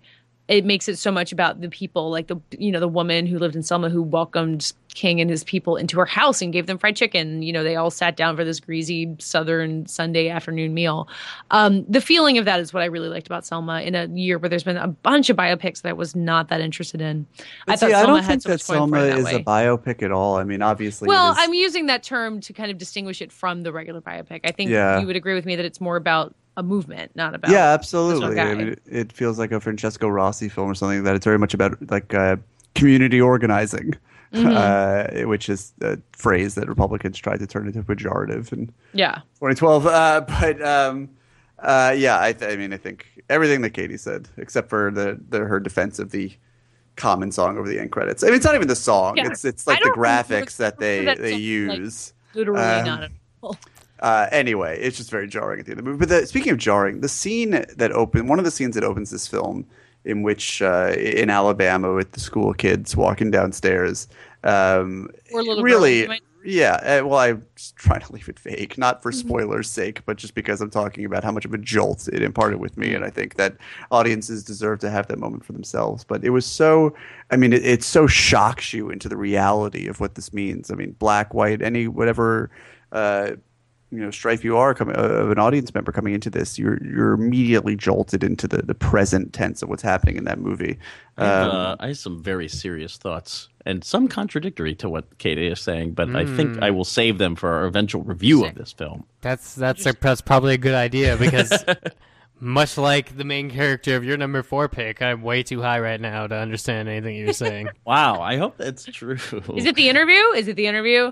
Oh God, I'm I'm not that incendiary. No, I, I'm gonna go with Inherent Vice, which I believe appears on other people's lists. If I, It will remember later correctly. on, yes. um, yeah, so maybe I won't touch on it too much now because I I, I have to be honest. Like, I walked out of Inherent Vice after our, our New York Film Festival screening, feeling unsure about what I had just kind of experienced, and I had a similar reaction to The Master, where I wasn't really sure if I if I liked the movie, whatever that means. I, I mean, I, I I was hit by it. It smacked me up, um, but I just didn't know if I really enjoyed it, or it was that successful. And I kind of felt the same way after Inherent Vice, and uh, then uh, maybe two hours later, I started feeling like high on it, if you will, uh, pun intended. But um, yeah, th- this there's just so much to soak up. I mean, it was interesting to hear Paul Thomas Anderson talk about. Um, you know the long goodbye and not really understanding these kind of um, groovy, uh, amorphous, blurry mysteries, these hazy dramas uh, or, or genre bending experiences. To call this a drama, to call it a comedy, I don't know what you call Inherent Vice. There's just so much to feel and to to glide through in this movie. So much character and and so much. Um, I mean, it, there is a lot of political commentary, but for the life of me, I don't know right now if I could sit down and describe all of the beats that happen in this movie and the actual case that Joaquin Phoenix's uh, Larry Doc Sportello is is solving here. There's a murder in play. There's a missing guy, uh, you know, and his and his ex girlfriend has come back uh, looking for his help. From there, it, it, takes a lot of twists and turns, and it's supposed to feel. Um, kind of offbeat, off off kilter, uh, and I definitely felt that way. And we'll we'll talk about it more in a second. Um, but I just love feeling this movie more than trying to follow all its uh, plot points or something like that. It just it just I don't know. It's a it's an experience. It's a real experience, and I have a tough time talking about it because I want to see it again, and I want to feel that high again. It really is. I got under my skin. I feel very certain I need to rewatch Inherent Vice again because I had a similar experience as The Master, but I haven't been able to see it a second time, so I'm still super unsure about it. And it's such the opposite of The Master. Like The Master is all about finesse language or someone who can't communicate and someone who is proficient in communication just butting heads. It feels like an acting exercise, and this one feels like the complete opposite. Uh, you know, I don't want to be the guy who calls something a poem but uh, you are that guy. Though. But you somehow always that guy. I am actually never that guy. Just for the record, I what was a Tree of Life? Tree of Life. You called the movie a poem. You called fucking something a movie a poem in this episode like five minutes ago. no, I didn't. You Someone did made something you was did. You did. You Someone didn't call else made fun of me for calling it thing a Oh poem. my god. I, I don't call things poems. That's bullshit. Moving on.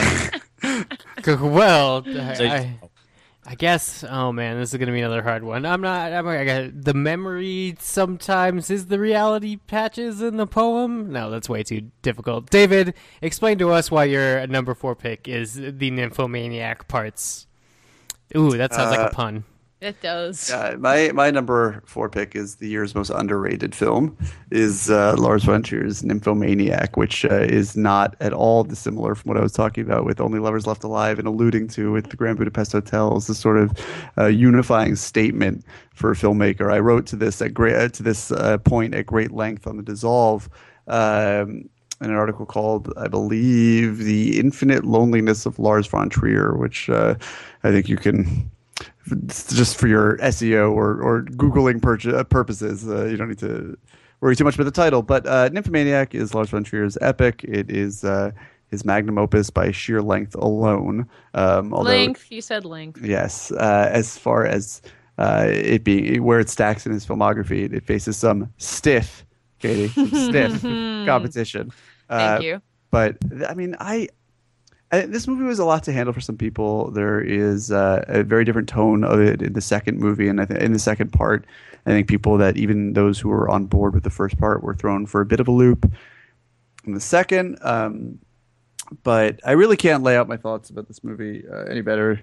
Uh, than I did in, in that article, which is not to say that I did it very well there, but just to put the ceiling on my ability to do so. But the uh, I, I think that i this story, Charlotte Gainsbourg and that actress whose name I can't remember, who plays the younger version Stacey of the character, Martin. Stacey Martin, yeah, are are just so fearless and self possessed. Um, with the performances, I think that there's always. I just think Lars von Trier's understanding of, of sex, sex as a communicative expression and mechanism, and what people hope to achieve from it, what people get from it, and, and how it ultimately becomes not about sex at all because it is so entwined with the sort of human experience beyond it, um, is so true. I think, you know, don't even get me started on people who think that the last beat of the movie throws it under the bus because I just think that they have not been paying sufficient attention. How is that possible that anyone can watch know. these two films and feel that way? I don't. There it's are, just they're- speaking to they're all of there. sexual They're experience. Um, but I, I, man, I mean, I, I, I was really just bowled over by this movie. I think that there are individual episodes in it which even people who hate the movie, I would have to imagine, have to appreciate to some degree. Uma Thurman's one scene performance as Mrs. H in Yep. chapter three is just like best supporting actress worthy. If if were this film uh, eligible. Uh, of course, she would still get recognition because it's called Nymphomaniac. It's by Lars von Trier. But um, uh, the chapter five, the Little Organ School, where he is cutting together um, this pol- polyphony of uh, sexual experiences for Joe, is just so masterful. It's so great. Um, and the stuff in the back half as well, her affair with uh, the way that he revisits the older material. I mean, it's a lot of fan service, but it, it actually heightens Fan your service. I mean, I it- love it that you're using fan service in the context of this. Well, you know, by the time that he is revisiting Antichrist to the point where they are having a similar episode of a kid, um, an un, an unattended kid plunging to his death off the balcony because his parents are having sex. I mean, it's uh, it, it these are obvious broad nods to uh, Lars von Trier's filmography. Um, but I, I just I love you have to to appreciate this movie. You have to be on board with Stellan Skarsgård's character as sort of the uh, mansplainer in chief, and uh, he is Socratic dialoguer. Okay? yeah. Um, It's a and- nice no, it's a lot of it. mansplaining. uh, he no, he's a total mansplainer, and I think the movie gives him proper comeuppance for that.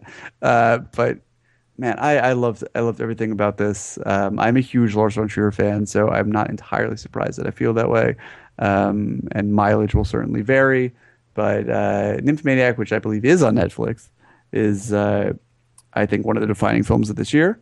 And given everything Lars von Trier keeps saying about going sober, God forbid, uh, this could be the last slice of true von Trier. And it's hard to see where he goes from here, so who knows? But Yeah.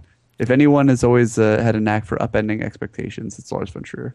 The last slice of true Von Trier. Anyway, we're gonna move into our uh, top threes now.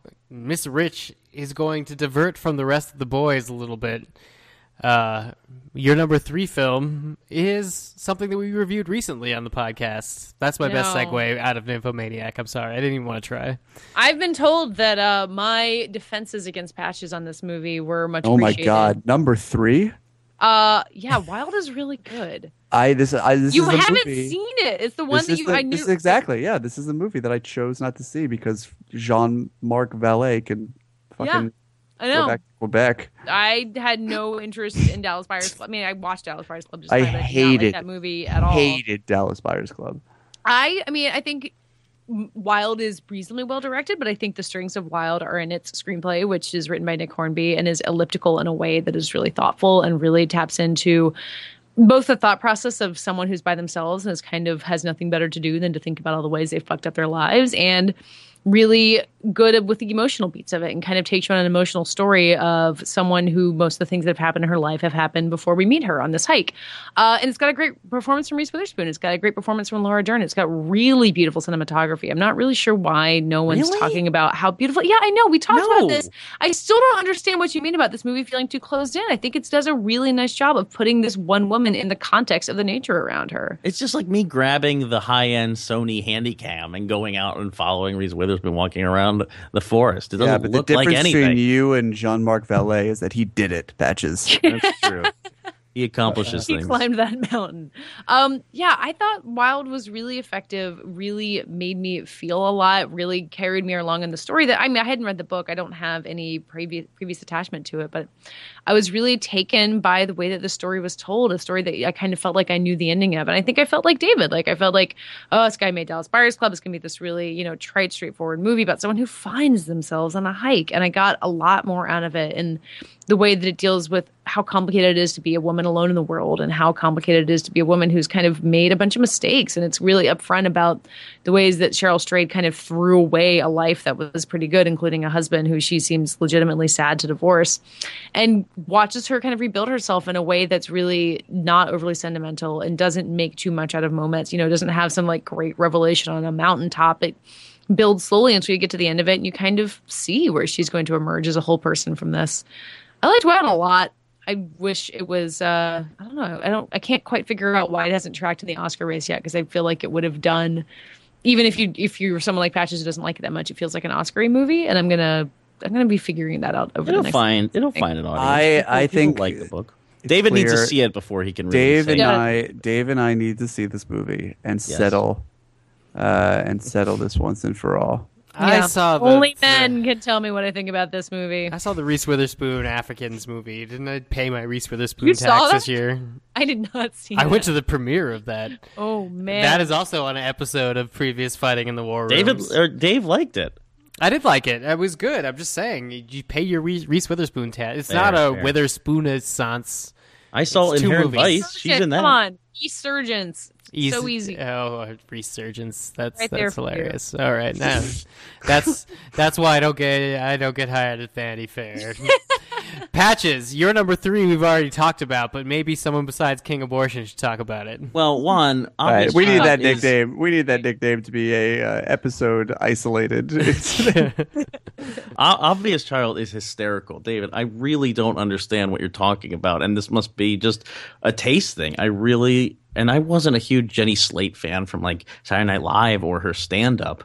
I just saw this woman get up on stage, just start talking shit and being really crude, and I I, I loved it. Um, and I thought it really spoke to the vulnerabilities that she'd show later in the film. Like she is a great actress. She can be normal and she can be off the cuff, and she uses humor to disguise uh, her her terror. You know, she's so scared of getting the abortion. This isn't a comfortable situation for her, and that's what I love about this. It feels very realistic and and emotional by the end. Totally. Um, I I, I, one of my favorite scenes in the movie is when she crawls in bed with her mom, and she has this discussion about like her mom got an abortion, or and and talking about just being women and being real people, and and opening up about that, and how opening up on stage is not necessarily the same thing. Even though I'm laughing my ass off when she does it.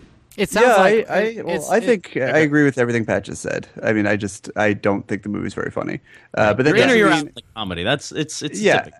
I, I don't I don't uh, but I, I don't think it's a the bad. face hysterical. I, I know, but I still think it's a very it's a good movie. I think its own way. It's a very important movie. I think that uh, Gillian Jacobs and uh, Robespierre. Jillian Jacobs. Jillian is the one from- Robespierre. Not on even Community. I'm not. I'm not doing good with names tonight. All right, it's been a, a rough week for me. But uh, um, Gillian Robespierre is a very talented. I think has a very bright future ahead of her. I think that she, just in speaking to her, because I interviewed her for something, I was like, she's hilarious, and and I think that she uh, will only become a better and better filmmaker. Jenny Slate is great. Uh, I think so much of this movie works so well. I'm so glad that it exists. I just didn't think it was very funny. There are worse things in the world. Yeah, and I really I would have to like go to bat for J- Jillian's direction in this film, which Katie was kind of I guess underwhelmed by, or just it's satisfied. I, I don't know. Sure, I see that was a what I lot said, of I guess. you know making moments work, like where they actually play the Paul Simon song "Obvious Child." They're dancing around. That's just like so full of life. Like they're just on the right note of, of being drunk and being in each other's company and lighting up. I love all of that. Um, and and there's just you know scenes like where she's standing across from her ex-boyfriend's house waiting for her to come out just setting up these scenes and making them play both for comedy and for an emotional arc really successful and uh, you know we see a lot of kind of micro budgeted movies that play at sundance that are just shot uh, and i think there's a lot of artfulness to what obvious child does Sure.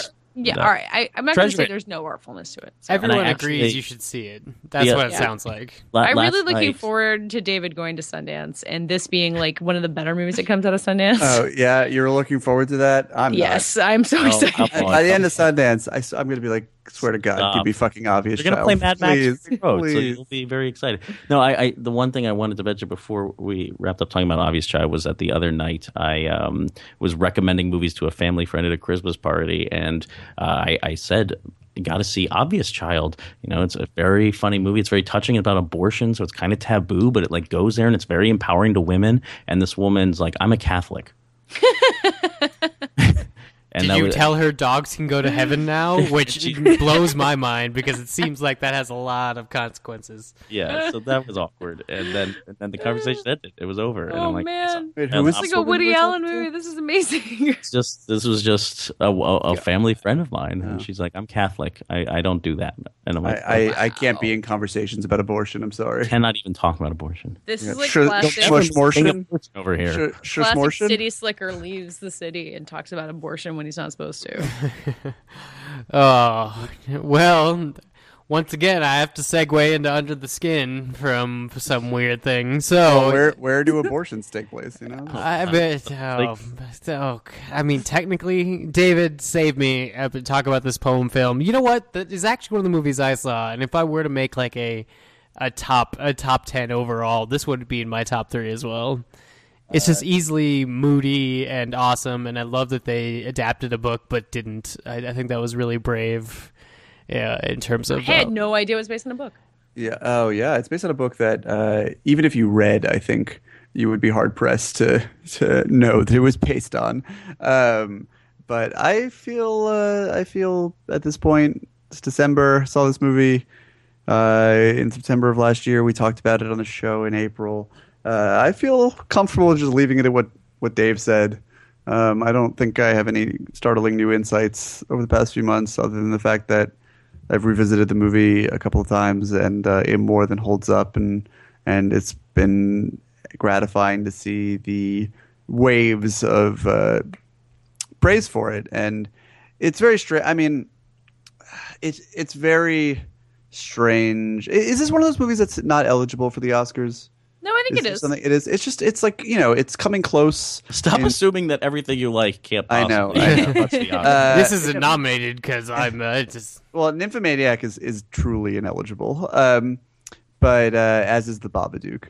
Uh, but Under the Skin, it's it's coming close in so many of these critic circles. Scarlett Johansson, it's it's second to Boyhood in a number of these polls.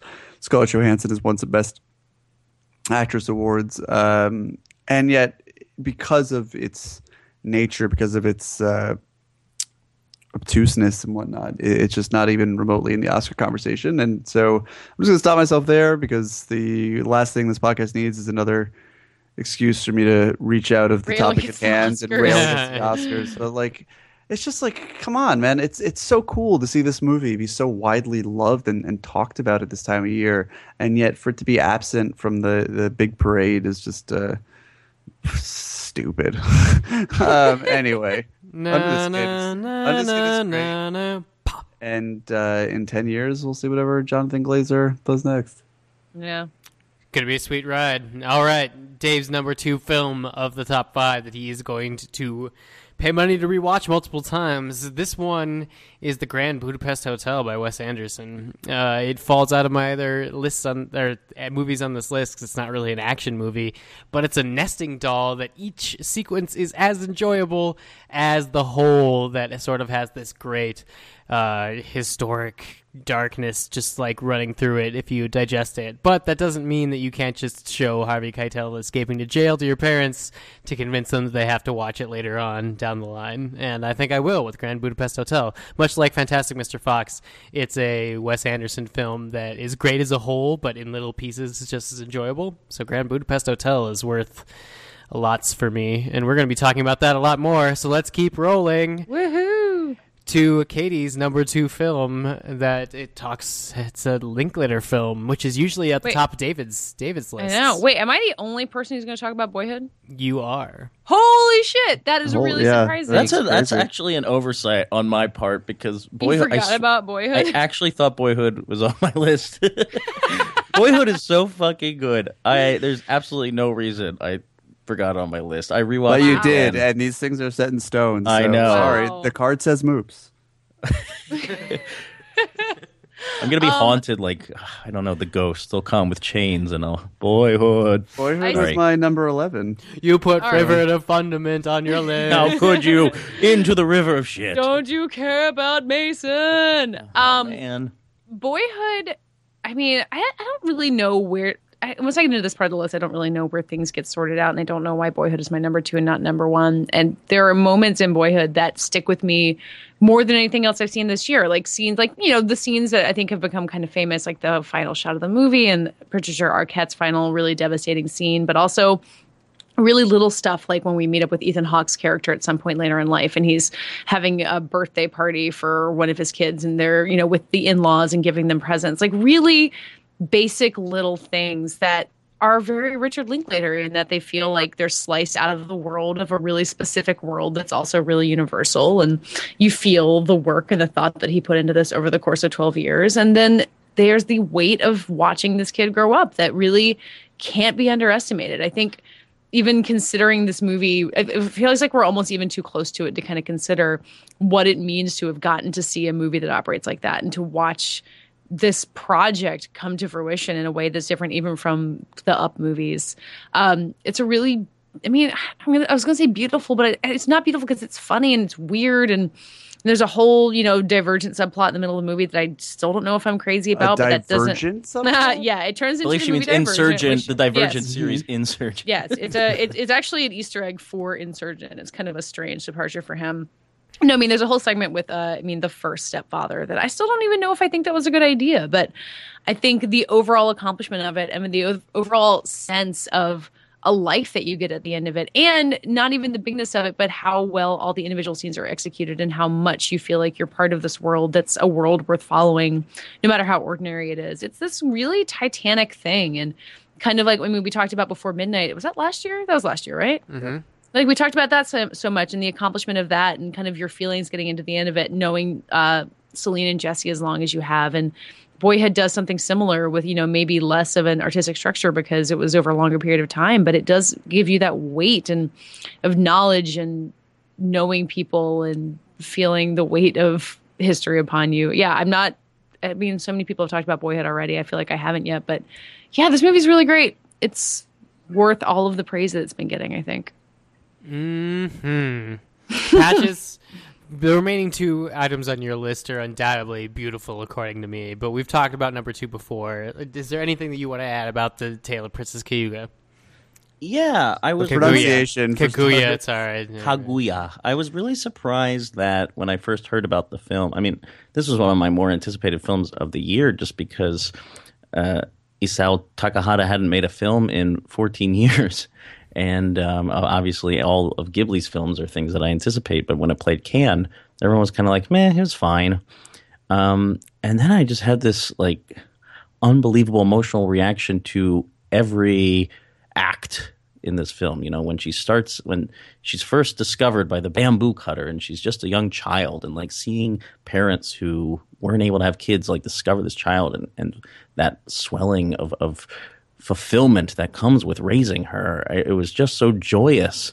And then to see people who love her have to make the sacrifice like they don't know how to raise her they they want to raise her to a standard a perfection of the world but she is her own person and they can't see her for that and it's so tragic in that way while still managing to be very funny there's one uh, extremely one of the funniest scenes of the year is in this animated film about these suitors who are trying to woo Kaguya with their prizes. And it's just so it's so funny but it's also so sad. And that's what this ba- the, the balance in this movie and that's what I really get off when I think of the movie is just this balance of tone.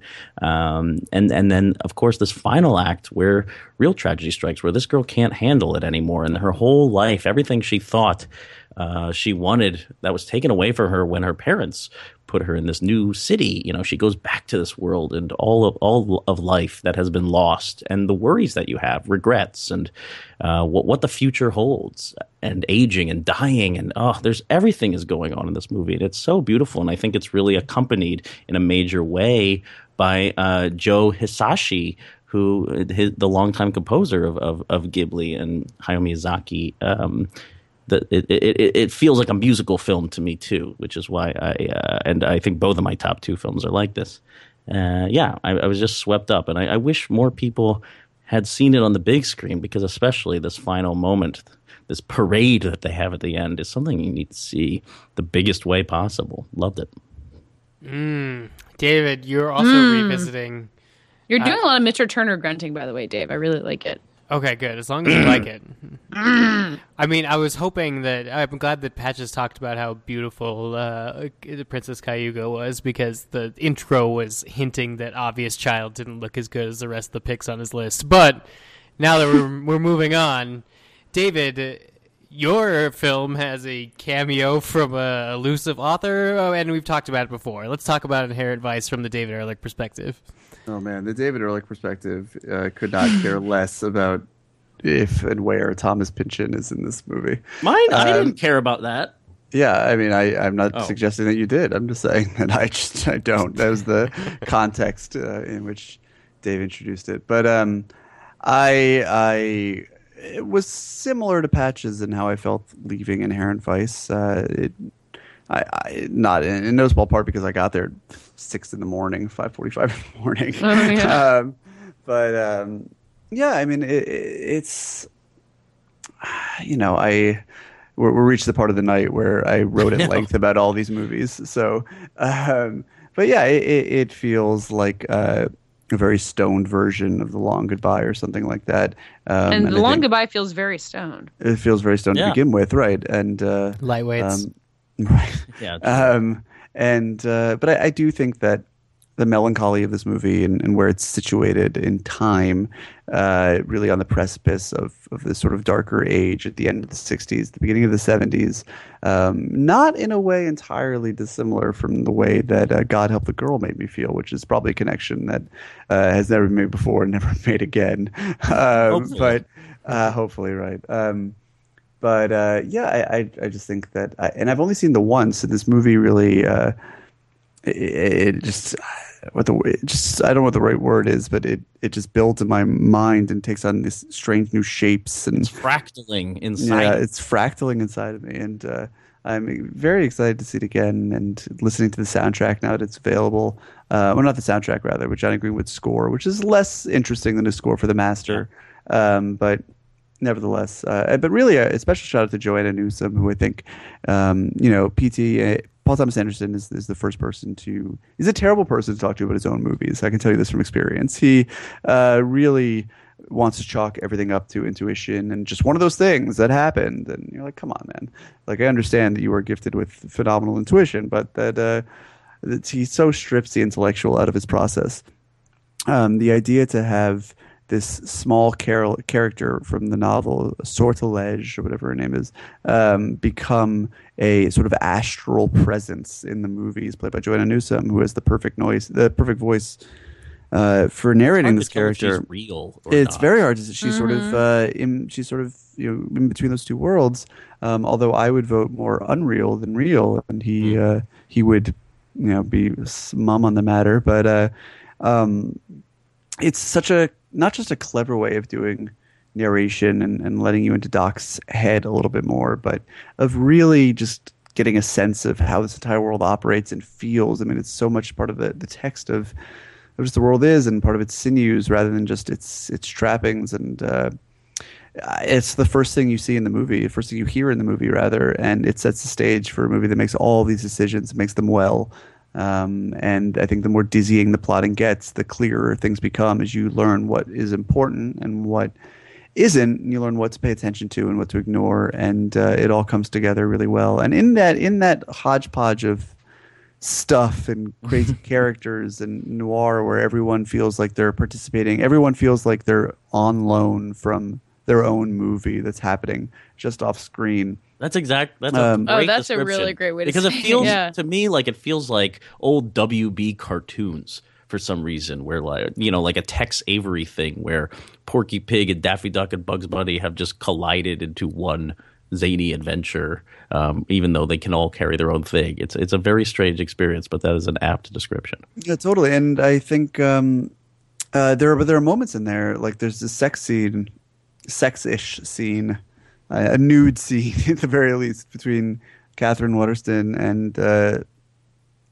and uh, Joaquin Phoenix, which um, is just it's so telling and it's so rich in the history of these characters who seem sort of spoofy at first, but have these untold depths about them that I think are, are really strongly felt. Uh, I, I really I'm more excited to see this movie again than I am to see. Uh, almost anything on the immediate horizon for the first time, um, and uh, it's a different look at P.T. Anderson just shepherding this this Pynchon novel to the screen, but uh, he transformed it in the way that it needed to be transformed, and I think that people who are willing to sort of let themselves give themselves over to it uh, will love it. Brilliant. I'm looking forward to a second viewing. I gotta, I gotta figure out where I stand on it. Or a first viewing for some of us Yeah, there unlucky you go. people who live in the middle of America. Anyway, Oh, you're a middle American now. I Months know later. I've transitioned, but now I represent all of them, so you better listen to what I have to say. We buy the majority of the stuff. Okay, so everything left is a number one. We're gonna start with my list because it is uh, comparatively more fun. Uh, number one. Guardians of the Galaxy is going to be the movie that I rewatched the most number of times for 2014, and judging from the box office gross, uh, there's a lot of you that feel the same way. It is a Marvel entry that doesn't get bogged down by Marvel's considerable uh, canon, even though it's the 10th movie. It's basically Avengers and Star Wars mixed together, and James Gunn somehow made that feel not horrible. And really, that's a high bar to clear, and even if it barely clears it, it clears it enough. Guardians of the Galaxy, tons of fun. I am Groot. We are Groot.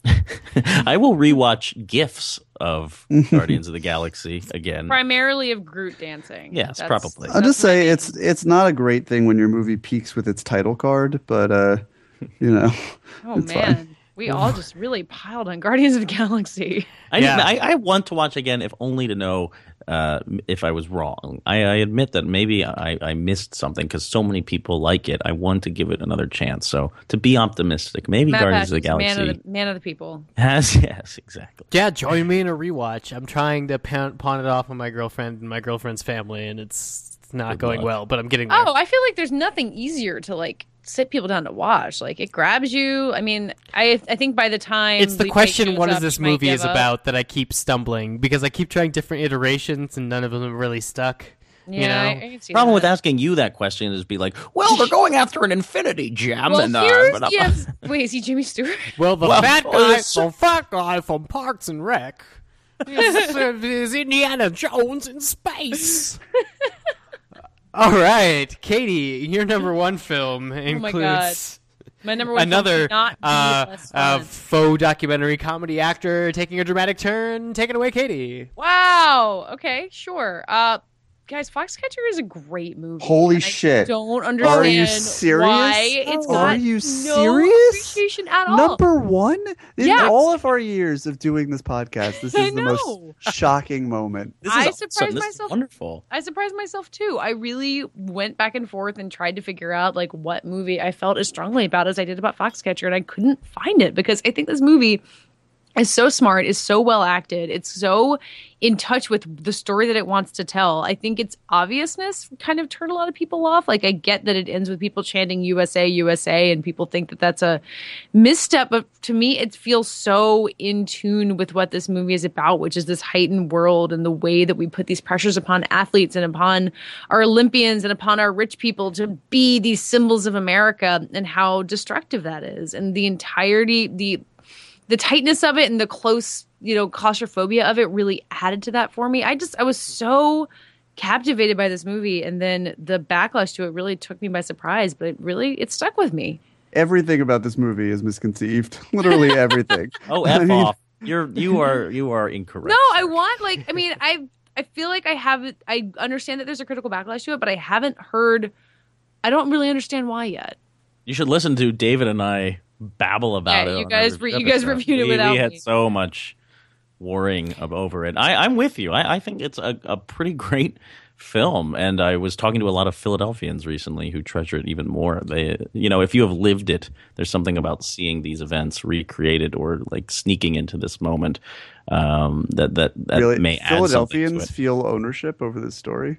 They really, really do. Yeah, because I mean, Dupont was ever is everywhere, was everywhere. I mean, the the the stadium or the gymnasium that I used to go see Villanova basketball games as a kid was used to be called the Dupont Pavilion. Right, because the family is an institution. Yeah, Yeah. but I mean that w- it was him, and and my mom actually was almost on Team Foxcatcher, believe it or not. Now I was a wrestler, but so Mom was- Team Foxcatcher has another component to it. It wasn't just wrestling; it was also swimming. Um, so he had a dual thing going on. He, he was coaching wrestlers and swimmers, and she was almost part of it. So Philadelphia is very, very connected to this story, and they, the people that I mm-hmm. know who have seen it, are, are quite moved by it.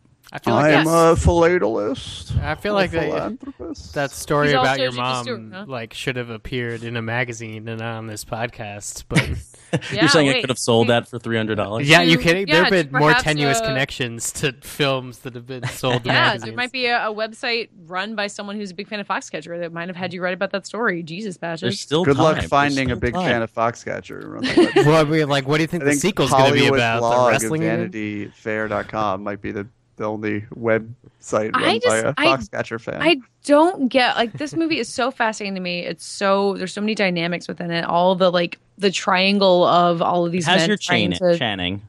So Yeah, you're- I mean, but I, I mean, I think he's, I think he's good in it. I think Steve Carell and Mark Ruffalo are both better. I think, I mean, he's a Ah, I Channing think Steve Tatum's a Carell key gives part of a it. Razzie-worthy performance in this movie. I just, are yeah, I feel like that's all about people looking at the nose and not no, anything it's about just the so performance. affected. I, I, I don't But find the it. guy is affected. Like he's creating himself. He's making himself into this heroic guy, which I is obvious that understand. that is not the artifice is part of who the character is. I, I understand it's part of his delusion and whatnot. I just it doesn't. It, it plays. It still plays unreal to me. I think that it, the obviousness is less to do with the proto America, like the pro America themes than it does um, just the transparency of the characters. And I think he is sort of exhibit A there. I think Mark Ruffalo, who gives a good performance, is, is also epitomizes the problem with the performances in this movie, save for Channing Tatum, who I think comes away scot free and does a great job, in that they're all just a little bit too mannered. I think his gorilla walk with his arms down, What? I Ruffalo's love is that. Like, it- Yeah, it's me like I get it. You want everyone in the back of the house to be like, okay, he's a wrestler. It's, in, it's shaped how he That's moves. such bullshit. every- that's how and that's, you evolve so- into that by being a wrestler. all That's- you. I mean, I just it, it just doesn't like I'm not there's saying nothing it's not theatrical about it. untrue. It. play it just not play realistically for all for me. But also, I just found this movie oppressively uh, transparent and and just like so suffocating. Anything real because it was so much like, about Bennett Miller trying to chase this. Uh, this tone, this this vibe, this energy, and I think uh, this was just the wrong way to go about the story. I and I was more, I was more choice, yeah. bored during Foxcatcher than I was in any other movie this year. I mean, we talked about Or the that on the- on the- Transformers, that can't be true. Yes, I mean, I do. I think Foxcatcher is a better movie than Transformers. Absolutely. No, I wasn't. I didn't mean that. But God, Transformers was boring. um, but uh, I was very bored by Foxcatcher, and uh, when it's on HBO, um, and I have the chance to just jump in You're and on jump out, Ambien. Uh, I'll give it another look. No, jumping in and jumping out. I, I don't mean not that. No, this not is that I don't on- do that with movies, but I don't think that's going terms to of give you anything on a reevaluating it, oh, Yeah, there's don't no better gonna- way to get to get a sense. I don't know. I feel like I feel like the entire point of that movie is to have that oppressive vibe and to have the fog but and see, the I sense think of the, the vibe was so was so off of how the story should have been approached that I wonder if I might see something when when it's lifted from time to time then I might see the story in a slightly different way. All right, let's Uh, watch anyway. it again. Let's have a let's have a refight over this, this. was this was truly shocking. You're both your top two were both shocking for me. All but I am I am very curious to Wait, see. Wait, Boyhood was shocking. No, sorry. Uh, I Yeah, guess Wild. Wild. Wild, was right. yeah. uh, I'm very. I'm gonna redouble my efforts to see Wild uh, because I believe in Katey and her judgment. Foxcatcher notwithstanding. I don't know. You and- and Patches might come on the same well, side. at, that- at the very at the very least, I think it, it adds a respectability to the movie that I want to suss out for myself. So. I think it is a it is a very respectable movie as is Foxcatcher, and I think uh, before I get off the soapbox that a lot of the movies that I wound up loving were female centric movies because I got very sick of dude movies from this year, i.e. Whiplash and Birdman primarily, and then uh, Foxcatcher was still the one that stuck with me, which I think is says something to its power, and that I kind of actively tried not to make it that because I was so worn out on macho men and their traumas, but Foxcatcher was the one that stuck around the most. Poor Birdman, because there's only one movie left to talk about in this podcast, and it's the movie that And I honestly would put on my number one if I had to make a top ten. Granted, I haven't seen a lot of these other excellent movies that we have talked about that you could find at the Top 10 2014 link at fightinginthewarroom.com, uh, where you could also find all of us back episodes. You could tell we're going to close this out because I really want you to hear our full throated support of the Grand Budapest Hotel. I just want to say that Boyhood does live in my top ten, but it's like next to it, like Wait. it's in no Like a place, and it's just hovering around. Is it in the interstellar bookshelf somewhere? Yeah, that's exactly yes. It's Wait, go- Patches it's and I have looking the at all same fabric. one, yes. Yes. This is, beauti- this is a Oh, beautiful thing. This is a beautiful thing. Power rings together. And Uh, Birdman doesn't show up on any of our Birdman lists. got snubbed by fighting in the war room. As did I, Whiplash. I'll say that uh, Michael Keaton, though, he is the only Batman, so feel feel okay about yourself. Um, why did we love the Grand Budapest Hotel? What? What? I know, also love the I Grand Budapest Hotel, by the way. I tried to make room for it. I would really it. like for you to run with this because I'm going to do that obnoxious thing of saying I think of all the reviews that I wrote this year, the one that I was happiest with is saying what I wanted to say about the movie, and that even upon revisiting, as I'll stand by, was uh, the one that I wrote for the Badass Digest for the Grand Budapest Hotel. And so, if you're interested in my thoughts I like about that, that, you acknowledge that these things are uh, obnoxious, and yet And then that you do it not anyway. well, you. you know, here we are. It's twelve thirty. Very thirty. Gustav It's twelve thirty-eight in the morning. We've been talking for two hours. If you think that I'm going to do a better job of articulating what I loved about this movie than I did when I had hours on end in writing, uh, you are sadly think- mistaken. But I will happily chime in. But I would like you You're a to good set the scene. performer. Uh, yeah. So the Grand Budapest Hotel. Um, I, as I was describing about uh, Princess Kaguya, this movie feels like a musical to me without actual song and dance, and uh, it's a large part in Wes Anderson having this unified vision, having this farce, having this melancholy tone running through through it, uh, considering war, considering these people, uh, considering what they love running this hotel, and um, and then having this musical accompaniment by Alexandre Desplat. Uh, you know, uh, David, let me pimp one of your stories. You just ranked the Desplat scores uh, on, on Time That was a Out. great article. and, uh, this one did not place as high as I would have liked um, because I think it is But it a real placed. accomplishment. It It's it's yes, it did place. Um, this movie is all about personality, as many of Wes Anderson's films are. But compared to something, you know, I had a, such a bad taste left in my mouth after Darjeeling Limited, and uh, Moonrise Kingdom for me was also. I mean, I liked it a lot. Uh, I, I didn't fall for it the way other people did. So I don't know what I was thinking going into Grand Budapest Hotel that I probably like, not love it. And wow, what a unified vision! Like having the layers of the the storytelling is a huge aspect that I love about this movie. That um, how time warps and changes and fictionalizes for people over the years, and then going all the way back to uh, Ralph Fiennes as as um, M. Gustav who is just such an exhilarating character, so suave, so many uh, sh- layers to that character, and everyone he meets is a different person, or we're seeing a different side of him, and the score accompanies that. That's why this is a song and dance for me, uh, and and the, all the different scenarios. It's a spy movie. There's there's a Bond moment. Uh, there there it, it's just extraordinary how it all kind of fits into place. It's like a puzzle, and actually looking at the Grand Budapest Hotel, uh, this that wide shot that he cuts to a few times, it looks like a puzzle. It looks like a distant memory, something we only know in illustration. Um, this is everything I love about the movies. It's music. It's it's animation. I mean, I think this is very close to Mr. Uh, Fantastic Mr. Fox. Uh, Yeah, and Wes be- somehow finding live action or animation in live action. It's it's astonishing. His career is fascinating to me. I was never really fully on board with uh, his earlier films like uh, the Royal Tenenbaums and Wes and and uh, and the Wes Anderson and uh, the the Royal Rocket? Tenenbaums, uh, Rushmore and the Royal Tenenbaums and Bottle Rocket. I mean, these are things that are religion to a lot of people of our generation, um, and for me, always left me sort of cold. But I think the further, and I wrote about this in the article I alluded to, but the fur- the further that he um, the more control he takes over his worlds, I think the more interesting he becomes. I think that uh, the the sandbox that he creates for himself is something that is not it, it is oppressive but it's a, these worlds are everything to him and i think um, being able to build them from scratch from the ground up is integral to a filmmaker that he's become and has always hinted at being.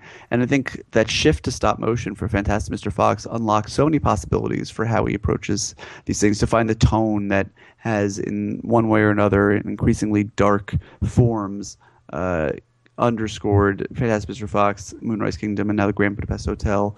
Um, each of which somehow feels, I mean, Moonrise Kingdom feels a little bit more loose just because Uh, of its. I, have always said when I've described these people is that he realized that he could make absolutely everything, and his only mistake was that his next story he wanted to tol- tell involved children acting very specifically, and so it might have been a bit Well- more difficult, right?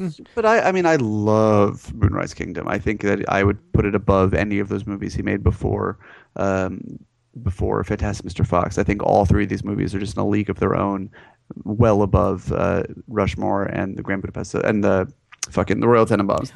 Right. Um, I mean, I, but I really want to. This is a hammer home that I agree with you completely about control. Is that Wes Anderson uh, experimenting? Uh, I would say since the Royal Tenenbaums, just because of how that movie tries to nest itself as like a proto Moonrise Kingdom or uh, Grand Budapest Hotel, but his attempts to control everything from the composition to the actual physical things being used as props. Uh, it's been interesting to see him wrestle with that, and I feel like he did Fantastic Mr. Fox and had complete animation control literally over every frame. He tried to give some of that up for Moonrise Kingdom, which wasn't unsuccessful, but seeing him exercise full control over a story like he does in the Grand Budapest Hotel is really what makes it, I think, elevate over some of his other movies for me. Mm. Uh, yeah, so I, I think um, I just I just think that this is uh, you know the, the most Wes Anderson movie, but I think uh, he's the rare filmmaker where that is translates to it also being his best. Um, I think uh, it's it's neck and neck with uh, Fantastic Mr. Fox for me. But I, someone was saying on Twitter earlier today, the uh, this is something that stuck with me from my first viewing of the film. Uh, how quickly the sort of the whiplash. Um, you go from this sort of what seems to be an upbeat ending to just finding yourself inconsolable in the blink of an eye towards the end of the movie. and I think that that's so at the heart of what this movie accomplishes and, and what it does and how um, it balances the the sweet with the sour towards the end, like the end of the movie. I think uh, it's it's perspective on this lost time and and its value and what's been sacrificed in the modern world. Um, it's unabashed nostalgia, but tainted with a really bitter, you know, aftertaste. Is uh, it just works so well, and I, you know, it, I, would not have believed in January when I saw this movie that. Uh, it was already my that I'd already seen my favorite film of the year. But here we are. Although I will say, and I mean this as no backhanded compliment to uh, or no dismissal rather of of the Grand Budapest Hotel, which I think is is just the cat's meow.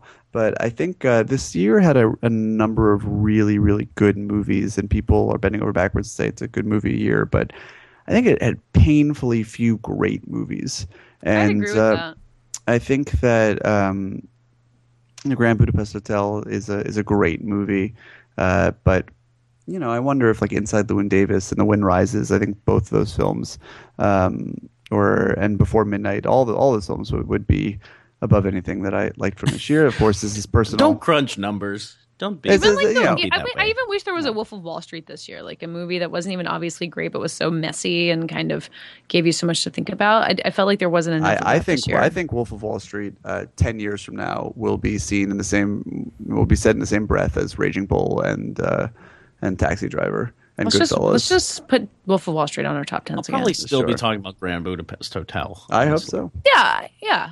I, I will be, still be It's- beating the drum for Foxcatcher. Yeah, whatever. I'll have like And- five more group movies to Yeah, remind me of no my one, favorite movie. no one will remember Foxcatcher. Oh, we But- will st- we will still be talking about Boyhood, whether or not you guys You think it's a great movie. I think We it will. was yeah. I mean that's a landmark for various Very reasons. true. I And All right. season four. Even even the people who hate Boyhood, and I'm by no means among them. It was my number eleven.